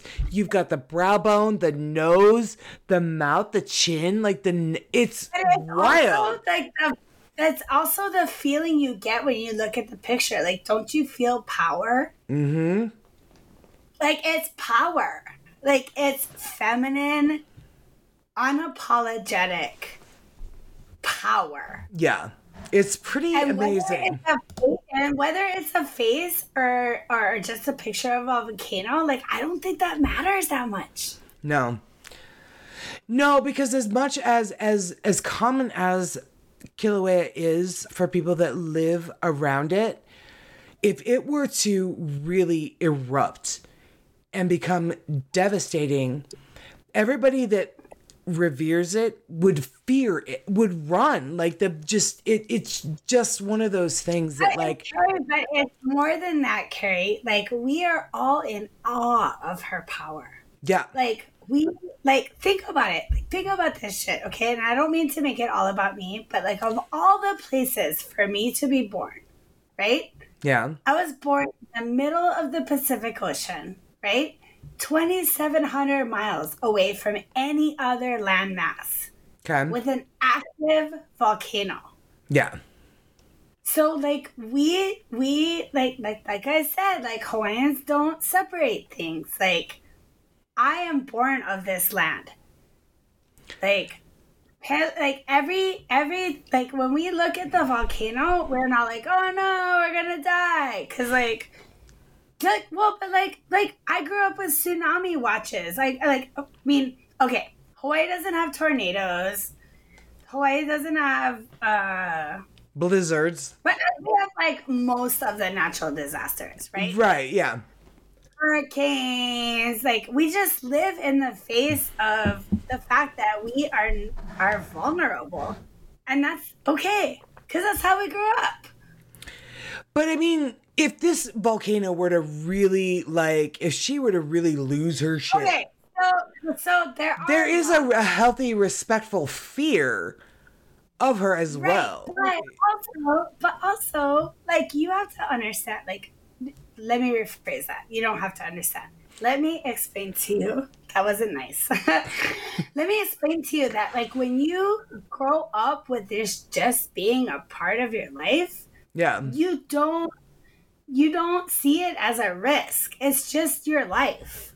It just is what it know what is. I mean? Yeah. It's okay. just is what it is. And there are people, because you know how expensive it is to like even just live in Hawaii? Yeah. People buy fucking property in the lava flow zone. You can't even get homeowners insurance. And they're like, Whoa. if it burns down, it burns down. I mean, Just at to the live of the there. day- at the end of the day, we are just tenants. Like it's In her island. home. Yeah. Yeah, like we are, like like we don't even like have squatters' rights. If Wow. That's interesting. She's gonna take it. That's true. That's It's true. Not, it's not ours, and that's the thing about Hawaiians is that we have a different idea of ownership. That's interesting. I like that. Laura, what's your thought on it? Well, the living in the lava flows thing, I'm gonna have to say no. Hard pass. But yeah. um, having You been to Hawaii, like I can see like, why. I can see the um, the draw though. Like as soon as I got to Kauai, I was like, and like kind of started, like just leaving the airport and getting like a feel of the island and stuff. I was like, I wonder what it fucking takes to live here. Like it's just Dude, Kauai so beautiful and slow like slow but not in a bad way like just relaxing like No, you feel this like weight coming off you of having the like peace you know but um Laura, and everybody Laura, seems very like chill I have to tell you, Kauai is not like any of the other islands. Kauai is a sacred space. And everybody, even though like all of us that grew up in Hawaii, like we're just like surrounded by all this majesty and shit, like we're used to it, right? Like green valleys, like You don't know anything podcast. different. Yeah. for the podcast listeners, do you know where I grew up? Have you ever seen Jurassic Park? Have you ever seen Lost? That was my backyard. Like I literally wandered around those valleys. Like, you know, that was Yeah. it was hmm. just I think that, like when Hawaiians go to Kauai, like we're like, oh. Like it's different. It's like Sedona, Carrie. Yeah. Yeah. It's different. It's, it, there's, That's different. There's something else going on in Kauai, dude. I'm telling you.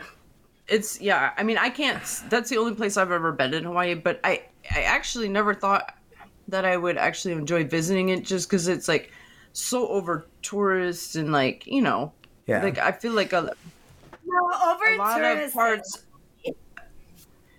yeah so you know i didn't know like and how much I would like and it's so expensive. But then when I went there, I was like, oh, I get it. Why people come here? Yeah. like it's uh, it's beautiful. Well, you know what, you guys, like, I don't care how long it takes us to achieve this vision, but I really want to take you and show you where I grew up. Like, That'd be awesome. I want to go together and I just want to show you, like, because, like, this is why this, like, podcast meant so much to me is that, like, yes, the stories about Pele, and like, yes, I have this fascination with this personality because, like, clearly I'm projecting, you know. Obviously. you see a lot of her in me. I get it. Go on. Well, but like, Carrie, there's a reason we're friends. Yes. We're, you know what I mean? Yeah. But like, but like, um, I would love to actually like show you. You know, because That would actually be better than just to be a tourist and just go and see things in a guidebook, but to have like you. But like, here's the thing. Here is the gift and the burden of middle age. Okay, is that I have. She went there, So- Laura. Well, I'm gonna be 48 next year, and I look great. I mean, I'm gonna be 46, so it's fun. You know what I'm saying? So it's not about that. But what I'm saying is that I have the gift of some life experience, right? That's fair. I have the gift of perspective, right? yeah. And also, I am very lucky because I happen to be really fucking smart, right? I mean, And, like, debatable, but go on. That's hard sometimes that's hard to navigate. Laura, I think you can relate. yes, thank you. thank Yeah. you for picking me. Well, I'm just saying, like, like if you look at the world in a certain kind of way, like it's it's heavy sometimes, right? But Sure. like as I get older, like I am so thankful. Like I I don't even have words. Like I wish I could explain to you guys cuz I can't like I can't. But I'm so thankful to be from somewhere Yeah. and and so thankful to like have a connection to these stories and this energy and like to be in a place that's so volatile and culturally diverse like Yeah. you know what i mean like i i would not be me if i didn't grow up there like I think that you being on the show and explaining this um, as a native Hawaiian is crucial. I think it's it's been really beneficial um, to our listeners who just you know people go there and they're like, oh, we want to go to Hawaii. It's beautiful and volcanoes and surfing and you know the beaches and there's so much more to more to it than that and you're you're telling us what that is and I think that's really important. Well, I just thank you so much for giving me a platform to tell you about things that I think are so interesting and complicated. And like, I love you extra because you're like, yeah, Pele's cool. I love her. I'm, I really feel like Oh, she's she my tells my everybody perfect. I remember one of my favorite things about Pele was um, I was in my geography, uh, not geography, geology class, and I thought it was so fascinating the formations that you get um, in Hawaii, where you get the Pele's hair Okay. formations and stuff. Oh wait, I'm, I'm gonna talk about that. Oh, It's okay, volcanic. all right, all right. Yes, I'm gonna talk Okay, about that. so so so, right, all right. so Pele's hair. No, no, let me tell it. Okay. You, you, let me tell you, and then you add to it. So, there are tiny strands of volcanic glass found around Hawaii's islands um, and the active craters that are often referred to as Pele's hair.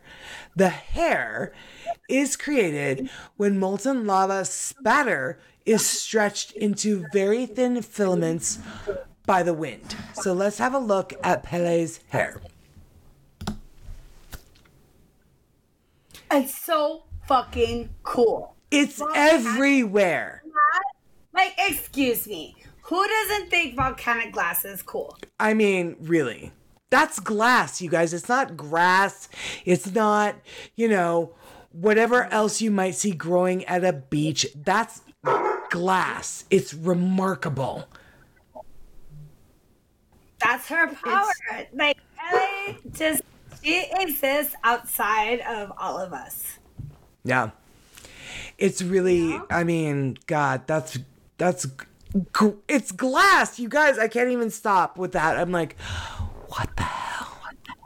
But you can like, see like the glimmer and so- I think it's so interesting in a time and space where we're all apologizing to each other constantly. You know what I mean? yeah.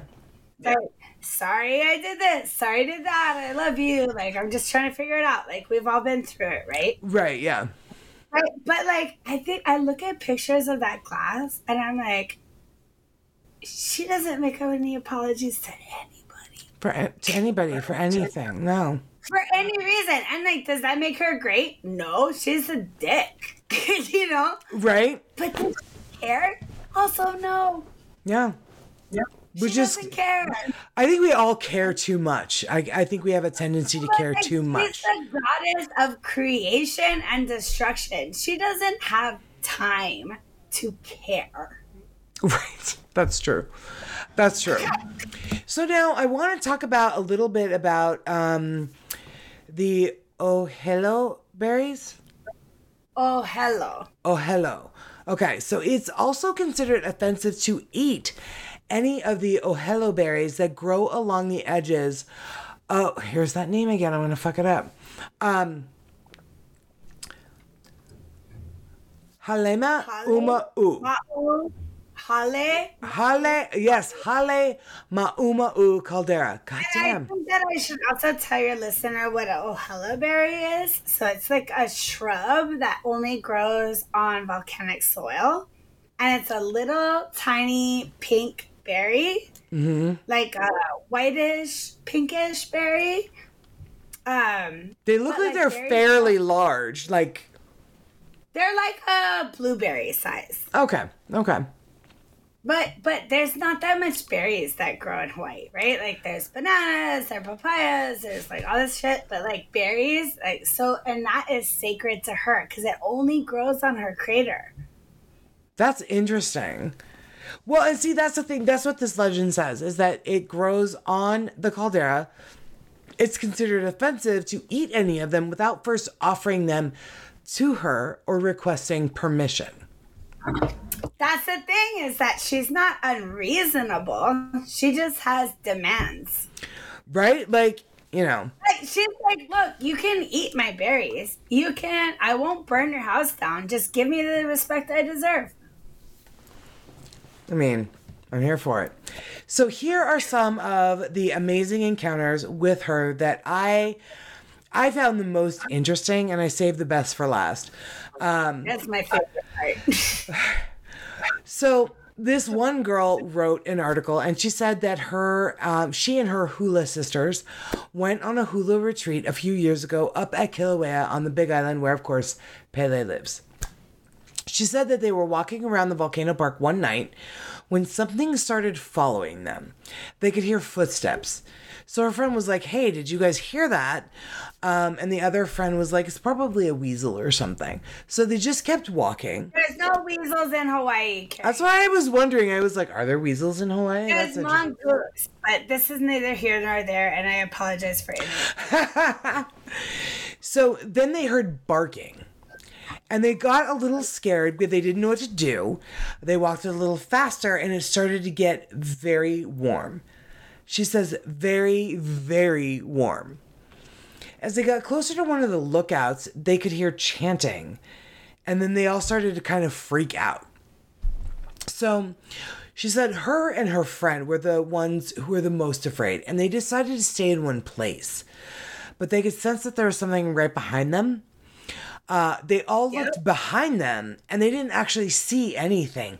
But still, it was really hot, and the chants kept getting louder and louder. Then they heard the footsteps again.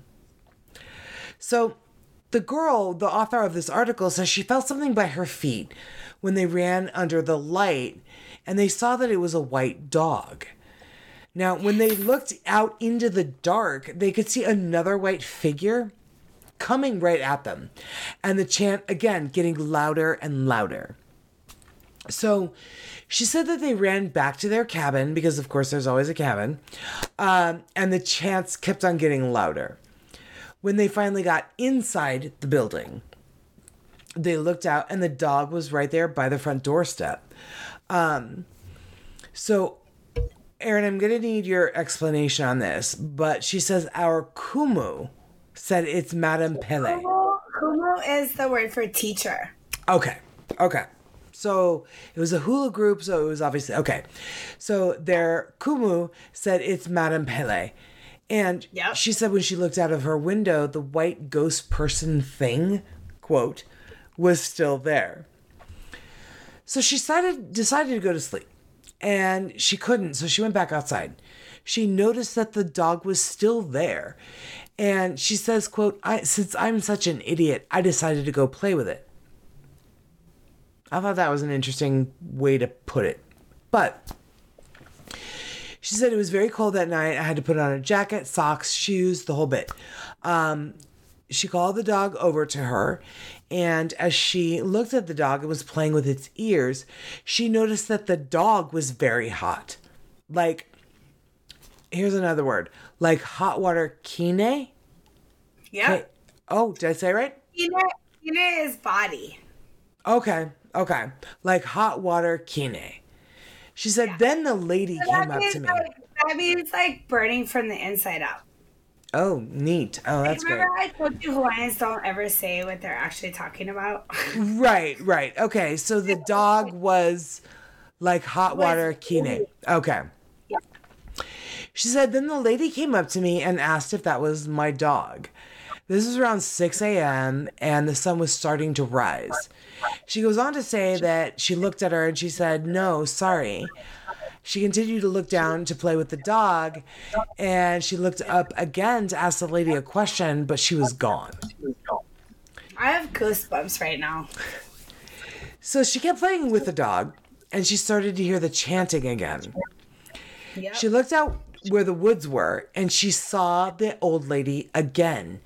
And as she looked at her, she looked into her eyes and she says they were red. And she says, quote, I mean red, red, red. Then she called the Love dog. Yes. Then she called the dog and it went running to her. And I looked away for a second and turned back and they were both gone. My Kumu told me, You just witnessed something that no one has ever really witnessed.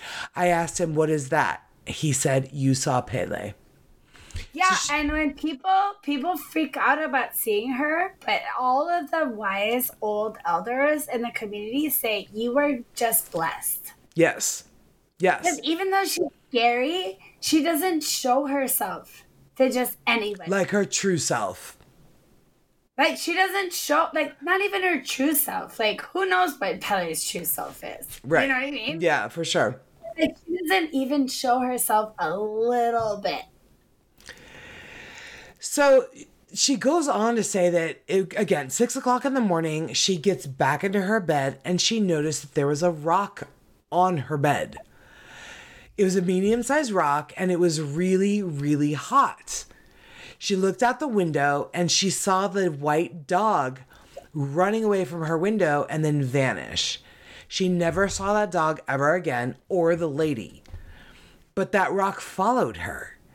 So she put it outside, but it was it would always find its way back inside.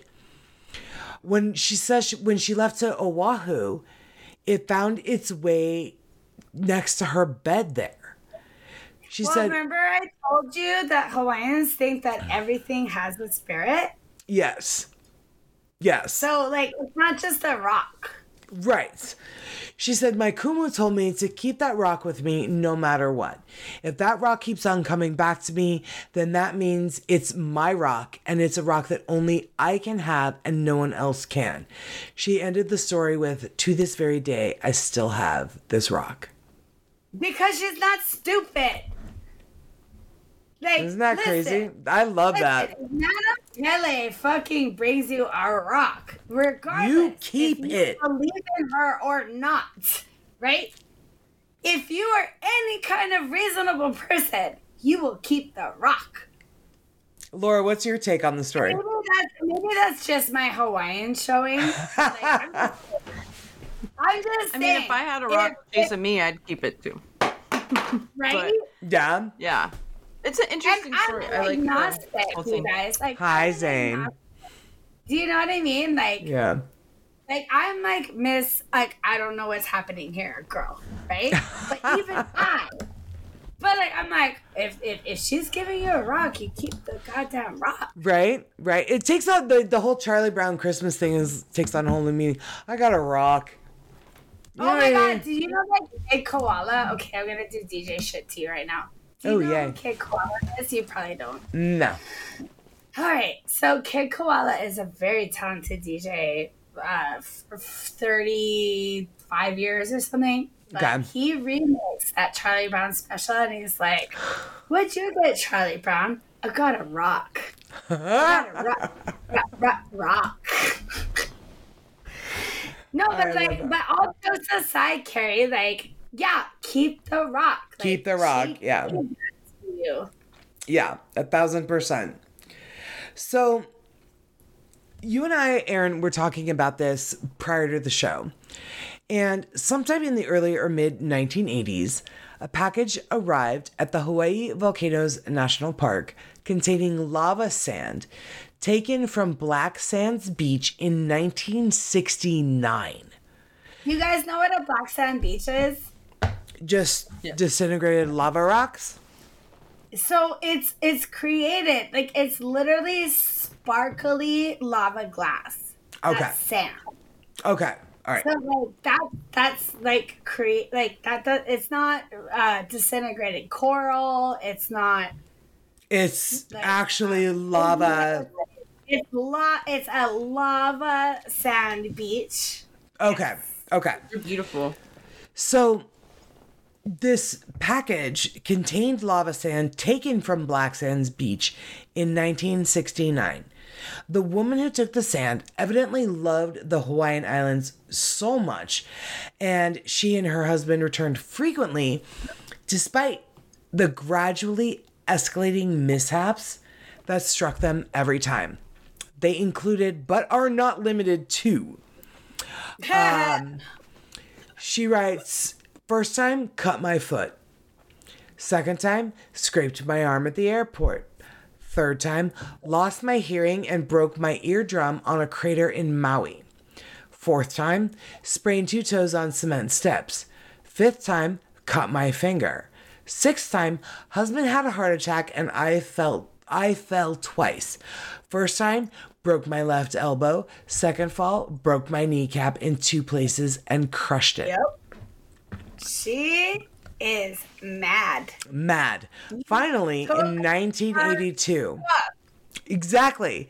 So it took 12 years for them, these two unlucky tourists. Um, they saw a display at Volcano House, the historical hotel that is on the edge of the Kilauea volcano. It's traditionally said to be Pele's dwelling place. Now, the display showcased letters from other tourists who had suffered the curse of Pele. Bad luck that struck them after they had taken lava rocks from her volcano. All of these victims returned what they had taken in the hopes of lifting the curse. So this couple did too. Um, hopefully their future trips went better. There was no like, and everything was fine from 60, you know, from 1980 until now.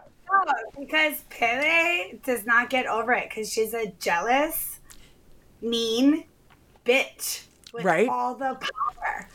Well, and She here's doesn't have to forgive you. Like she does not care. Yeah. Give me my stuff back. Exactly, because if you again, all right, and I'm going to talk about this here in just a second, but the idea you can't really blame her.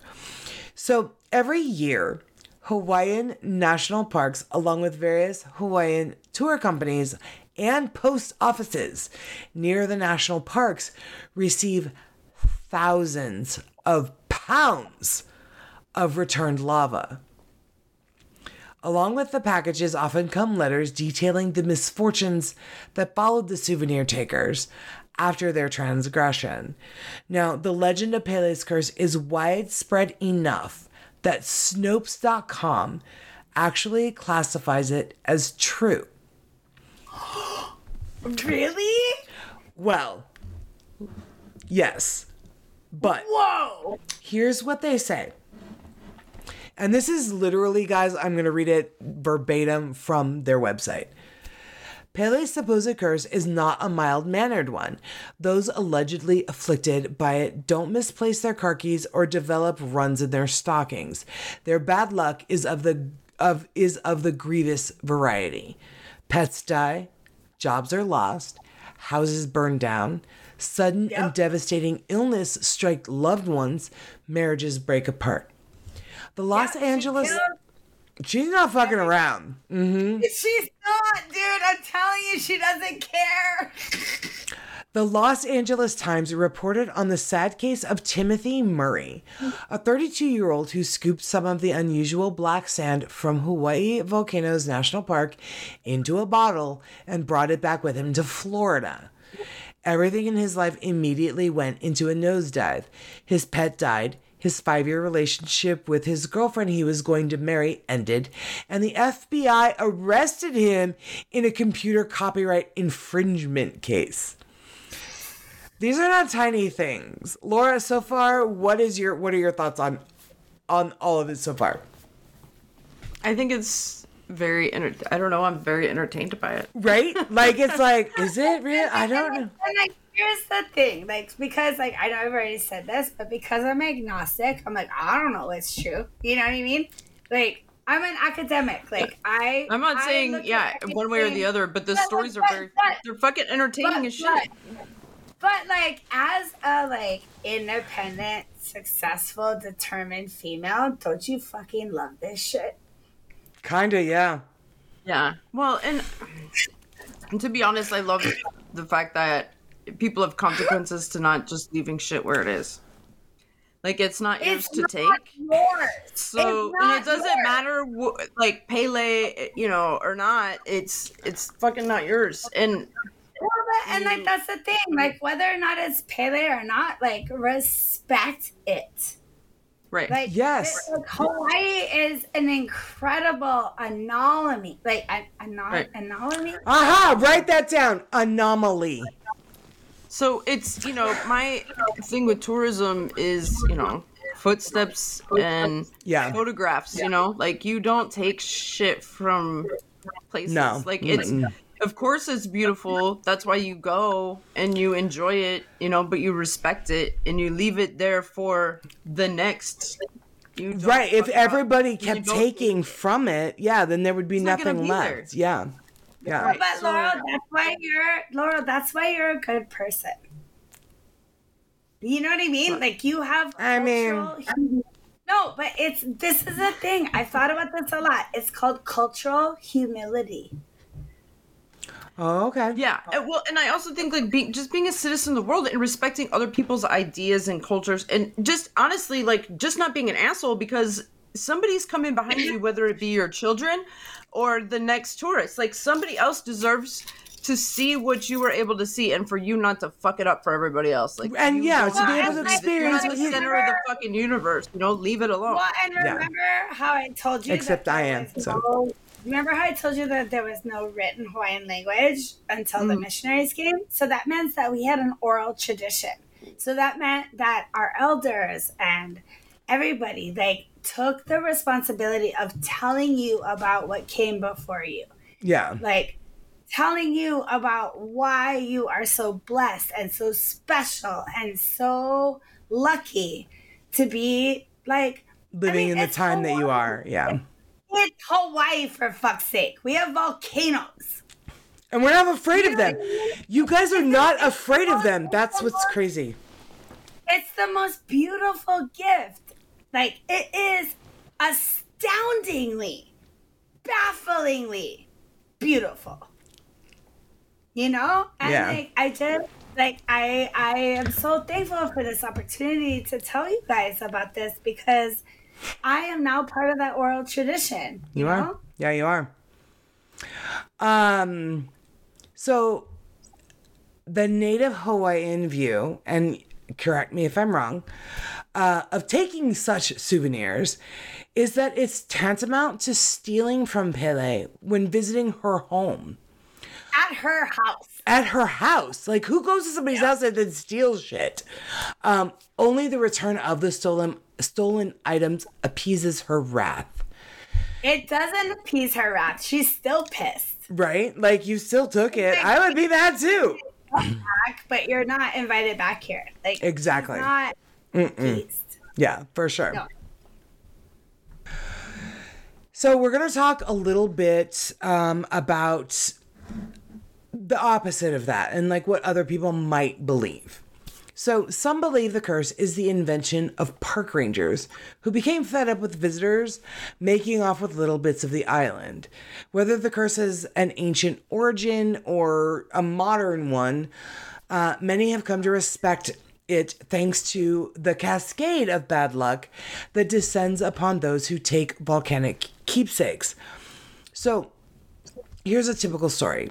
Um, in spite of warnings, while we were that we read when we were on the Big Island, this couple says we picked up some pieces of volcanic rock at several road cuts on the south and southwestern part of the island. They go on to say that they were to be souvenirs for ourselves and our friends. Uh, we were on Hawaii in mid December. Since we returned home, we've had a monstrous snowstorm which ruined our family reunion here at Christmas. My sister and I had the first big fight of our lives, and we're still not speaking to each other.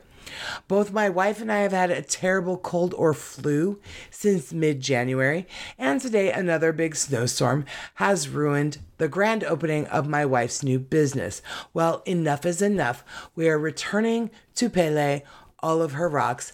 Please entreat her to release us from her terrible spell. It was her stuff to begin with. Right? Like, why? Like, I can't Like, help. like honestly. it's Like, when ridiculous. your- like, Laura, like, can you imagine if I came to your house and I just like helped myself?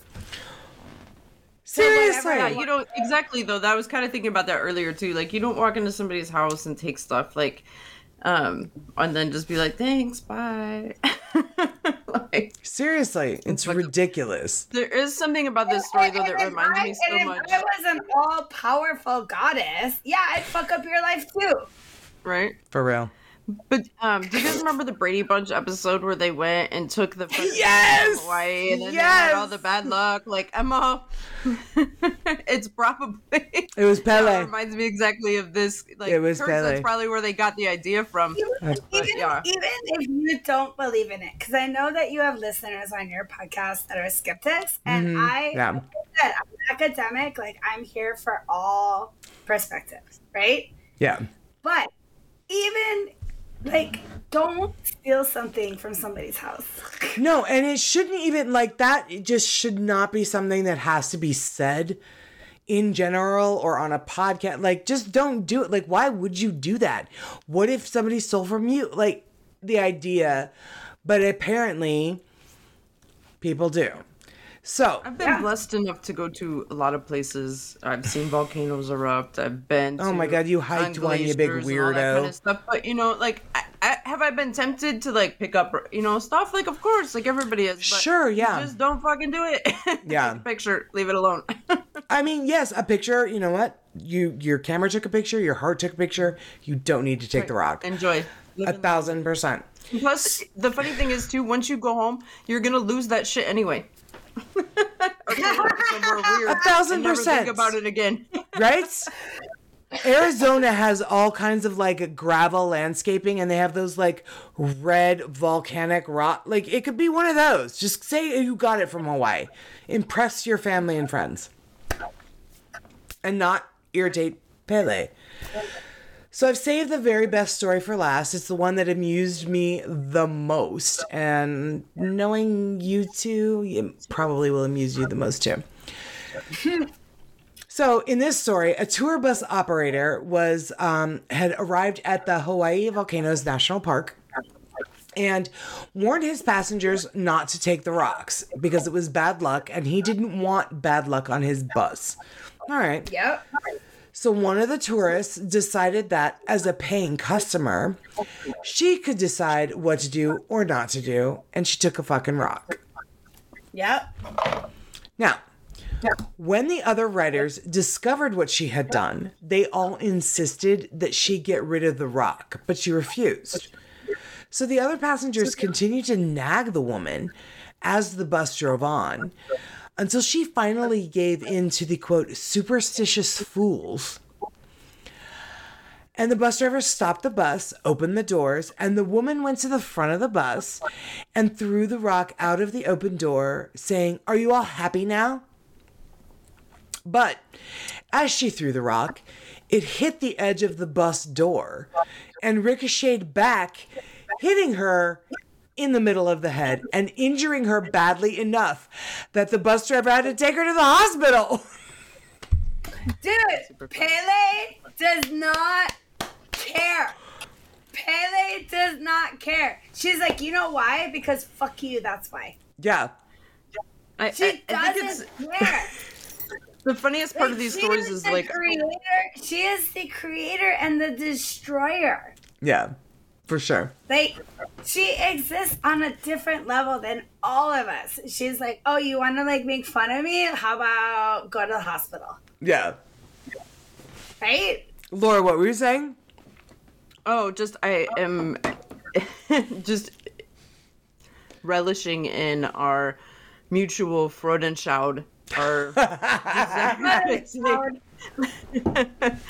like we're all yeah, get her, fuck her. Ah. Yeah. just so happy that she got her comeuppance, but, you know. like, but this, but like Laura, like this comes back to what I was trying to explain to you, and I don't think that I did it very well because it's very hard to wrap up in a small package. you really did, though, babe. You really But did. like, but like, but like Hawaiians, like, we're like, of course that happened to you. Yeah. Like, what the, the fuck did you expect that was gonna happen? Like, It was my somebody- favorite, favorite one. It was one of the first stories I You came across, and mean? I was like, and, and I just love how like we exist in both worlds, and I think that's like kind of why I love your podcast, Carrie, is because you know, as an agnostic, I'm like, ah, you know, like, mm. yeah, like literally ask me about anything. I'm like, maybe, maybe Yeah. not. I don't know. Yeah. You know, but like I'm not stupid. Like, like. Why run the there's- risk? Yeah. Exactly. Like that's exactly what I'm trying to say. Yeah. You know what I mean? And Err on the so, side of caution. Yeah, for sure. I mean, like, fuck around and find out. You know? That is Laura's favorite, favorite. Yes, fuck No, around and find so out. I will, true. I will. Um, I think we're about to wrap up, right? So I'll, I'll Yeah. end with one story if you are willing. Sure. Wait, So- I wait. Let me finish mine. I and I want to see what you think about my conclusion. Okay. Um, so even when not literally seen, Pele's power and presence is undeniable everywhere on Ho- the Hawaiian Islands. Kilauea, Hawaii's most active volcano, is a constant reminder that the islands are living and breathing entities. that could not have been put any better, Carrie. Bravo. Thank you. Thank you. So, so in closing, just as another little like um like celebration of what a fucking incredible force Pele is. Yes. So when I was 10, I went to the Big Island and there was a little church. And remember I told you it was weird. Like we talked about this off camera, but like Yeah.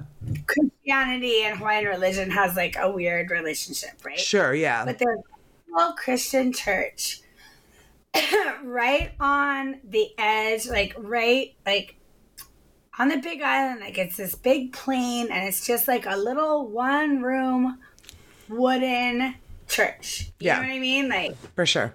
and so there are these things in Hawaiian religion called kapu sticks, which are like they're like sticks and they have this, this like ball thing at the top, but it like means like this is a sacred space. And like and like in front of royalty and stuff. You know what I Oh, mean? okay. It's like a marker of like something. I don't know what the word is. Reverence or something. So when the lava flow in the 1850s was flowing towards this little church, um, the priest, who is a Hawaiian mixed person, you Sure. know, we're all mixed, you know what I mean? Right. Put two kapu sticks and I made an offering to Pele in what's called a pu'olo. And so a pu'olo is like a it's a gift, but it's like wrapped in ti leaves and it's like kind of like a bundle. Okay. But because Hawaiians are so like poetical, it's not just a gift, it's like an intention, right? Okay. So he made a olu for Pele with ohelo berries, which are sacred to her. yes. He saw like everything she liked, right? And he put it into a package for her and he put the the kapu sticks in front of the church and the lava flow splits. Like I saw this with my own eyes, Carrie. It splits at the doorstep. The lava flow splits the doorsteps and then comes back together right behind the church. Right behind it. Laura, what? Laura, I. y- talk I to think me. it's super cool. I mean,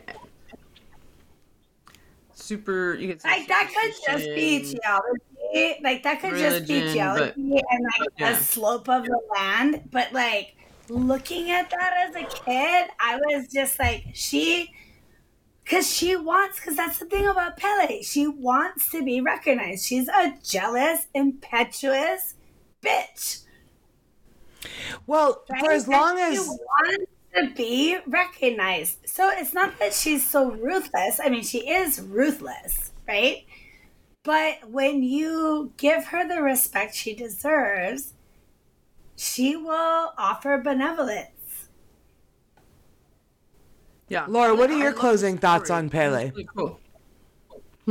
What are your closing thoughts on Pele? Who? Me? You, yeah.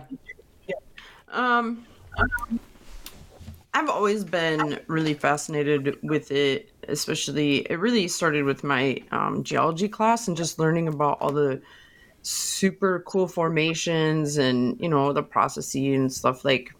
Um, and a lot of it is particular. There's a lot of stuff that's only found in Hawaii. So, regardless if I think there's a curse or you know she's wandering around or you know per, like a god personified, but She's standing right behind you. right, don't look behind, Don't look behind you. right, but it's it's just beauty, and Yeah. you should like have respect for the place in and of itself and appreciate it. You know, Yeah. it is so beautiful that you can't put it into words. Yeah, and I think that could really translate to the entire world, right? Um, we're destroying this planet.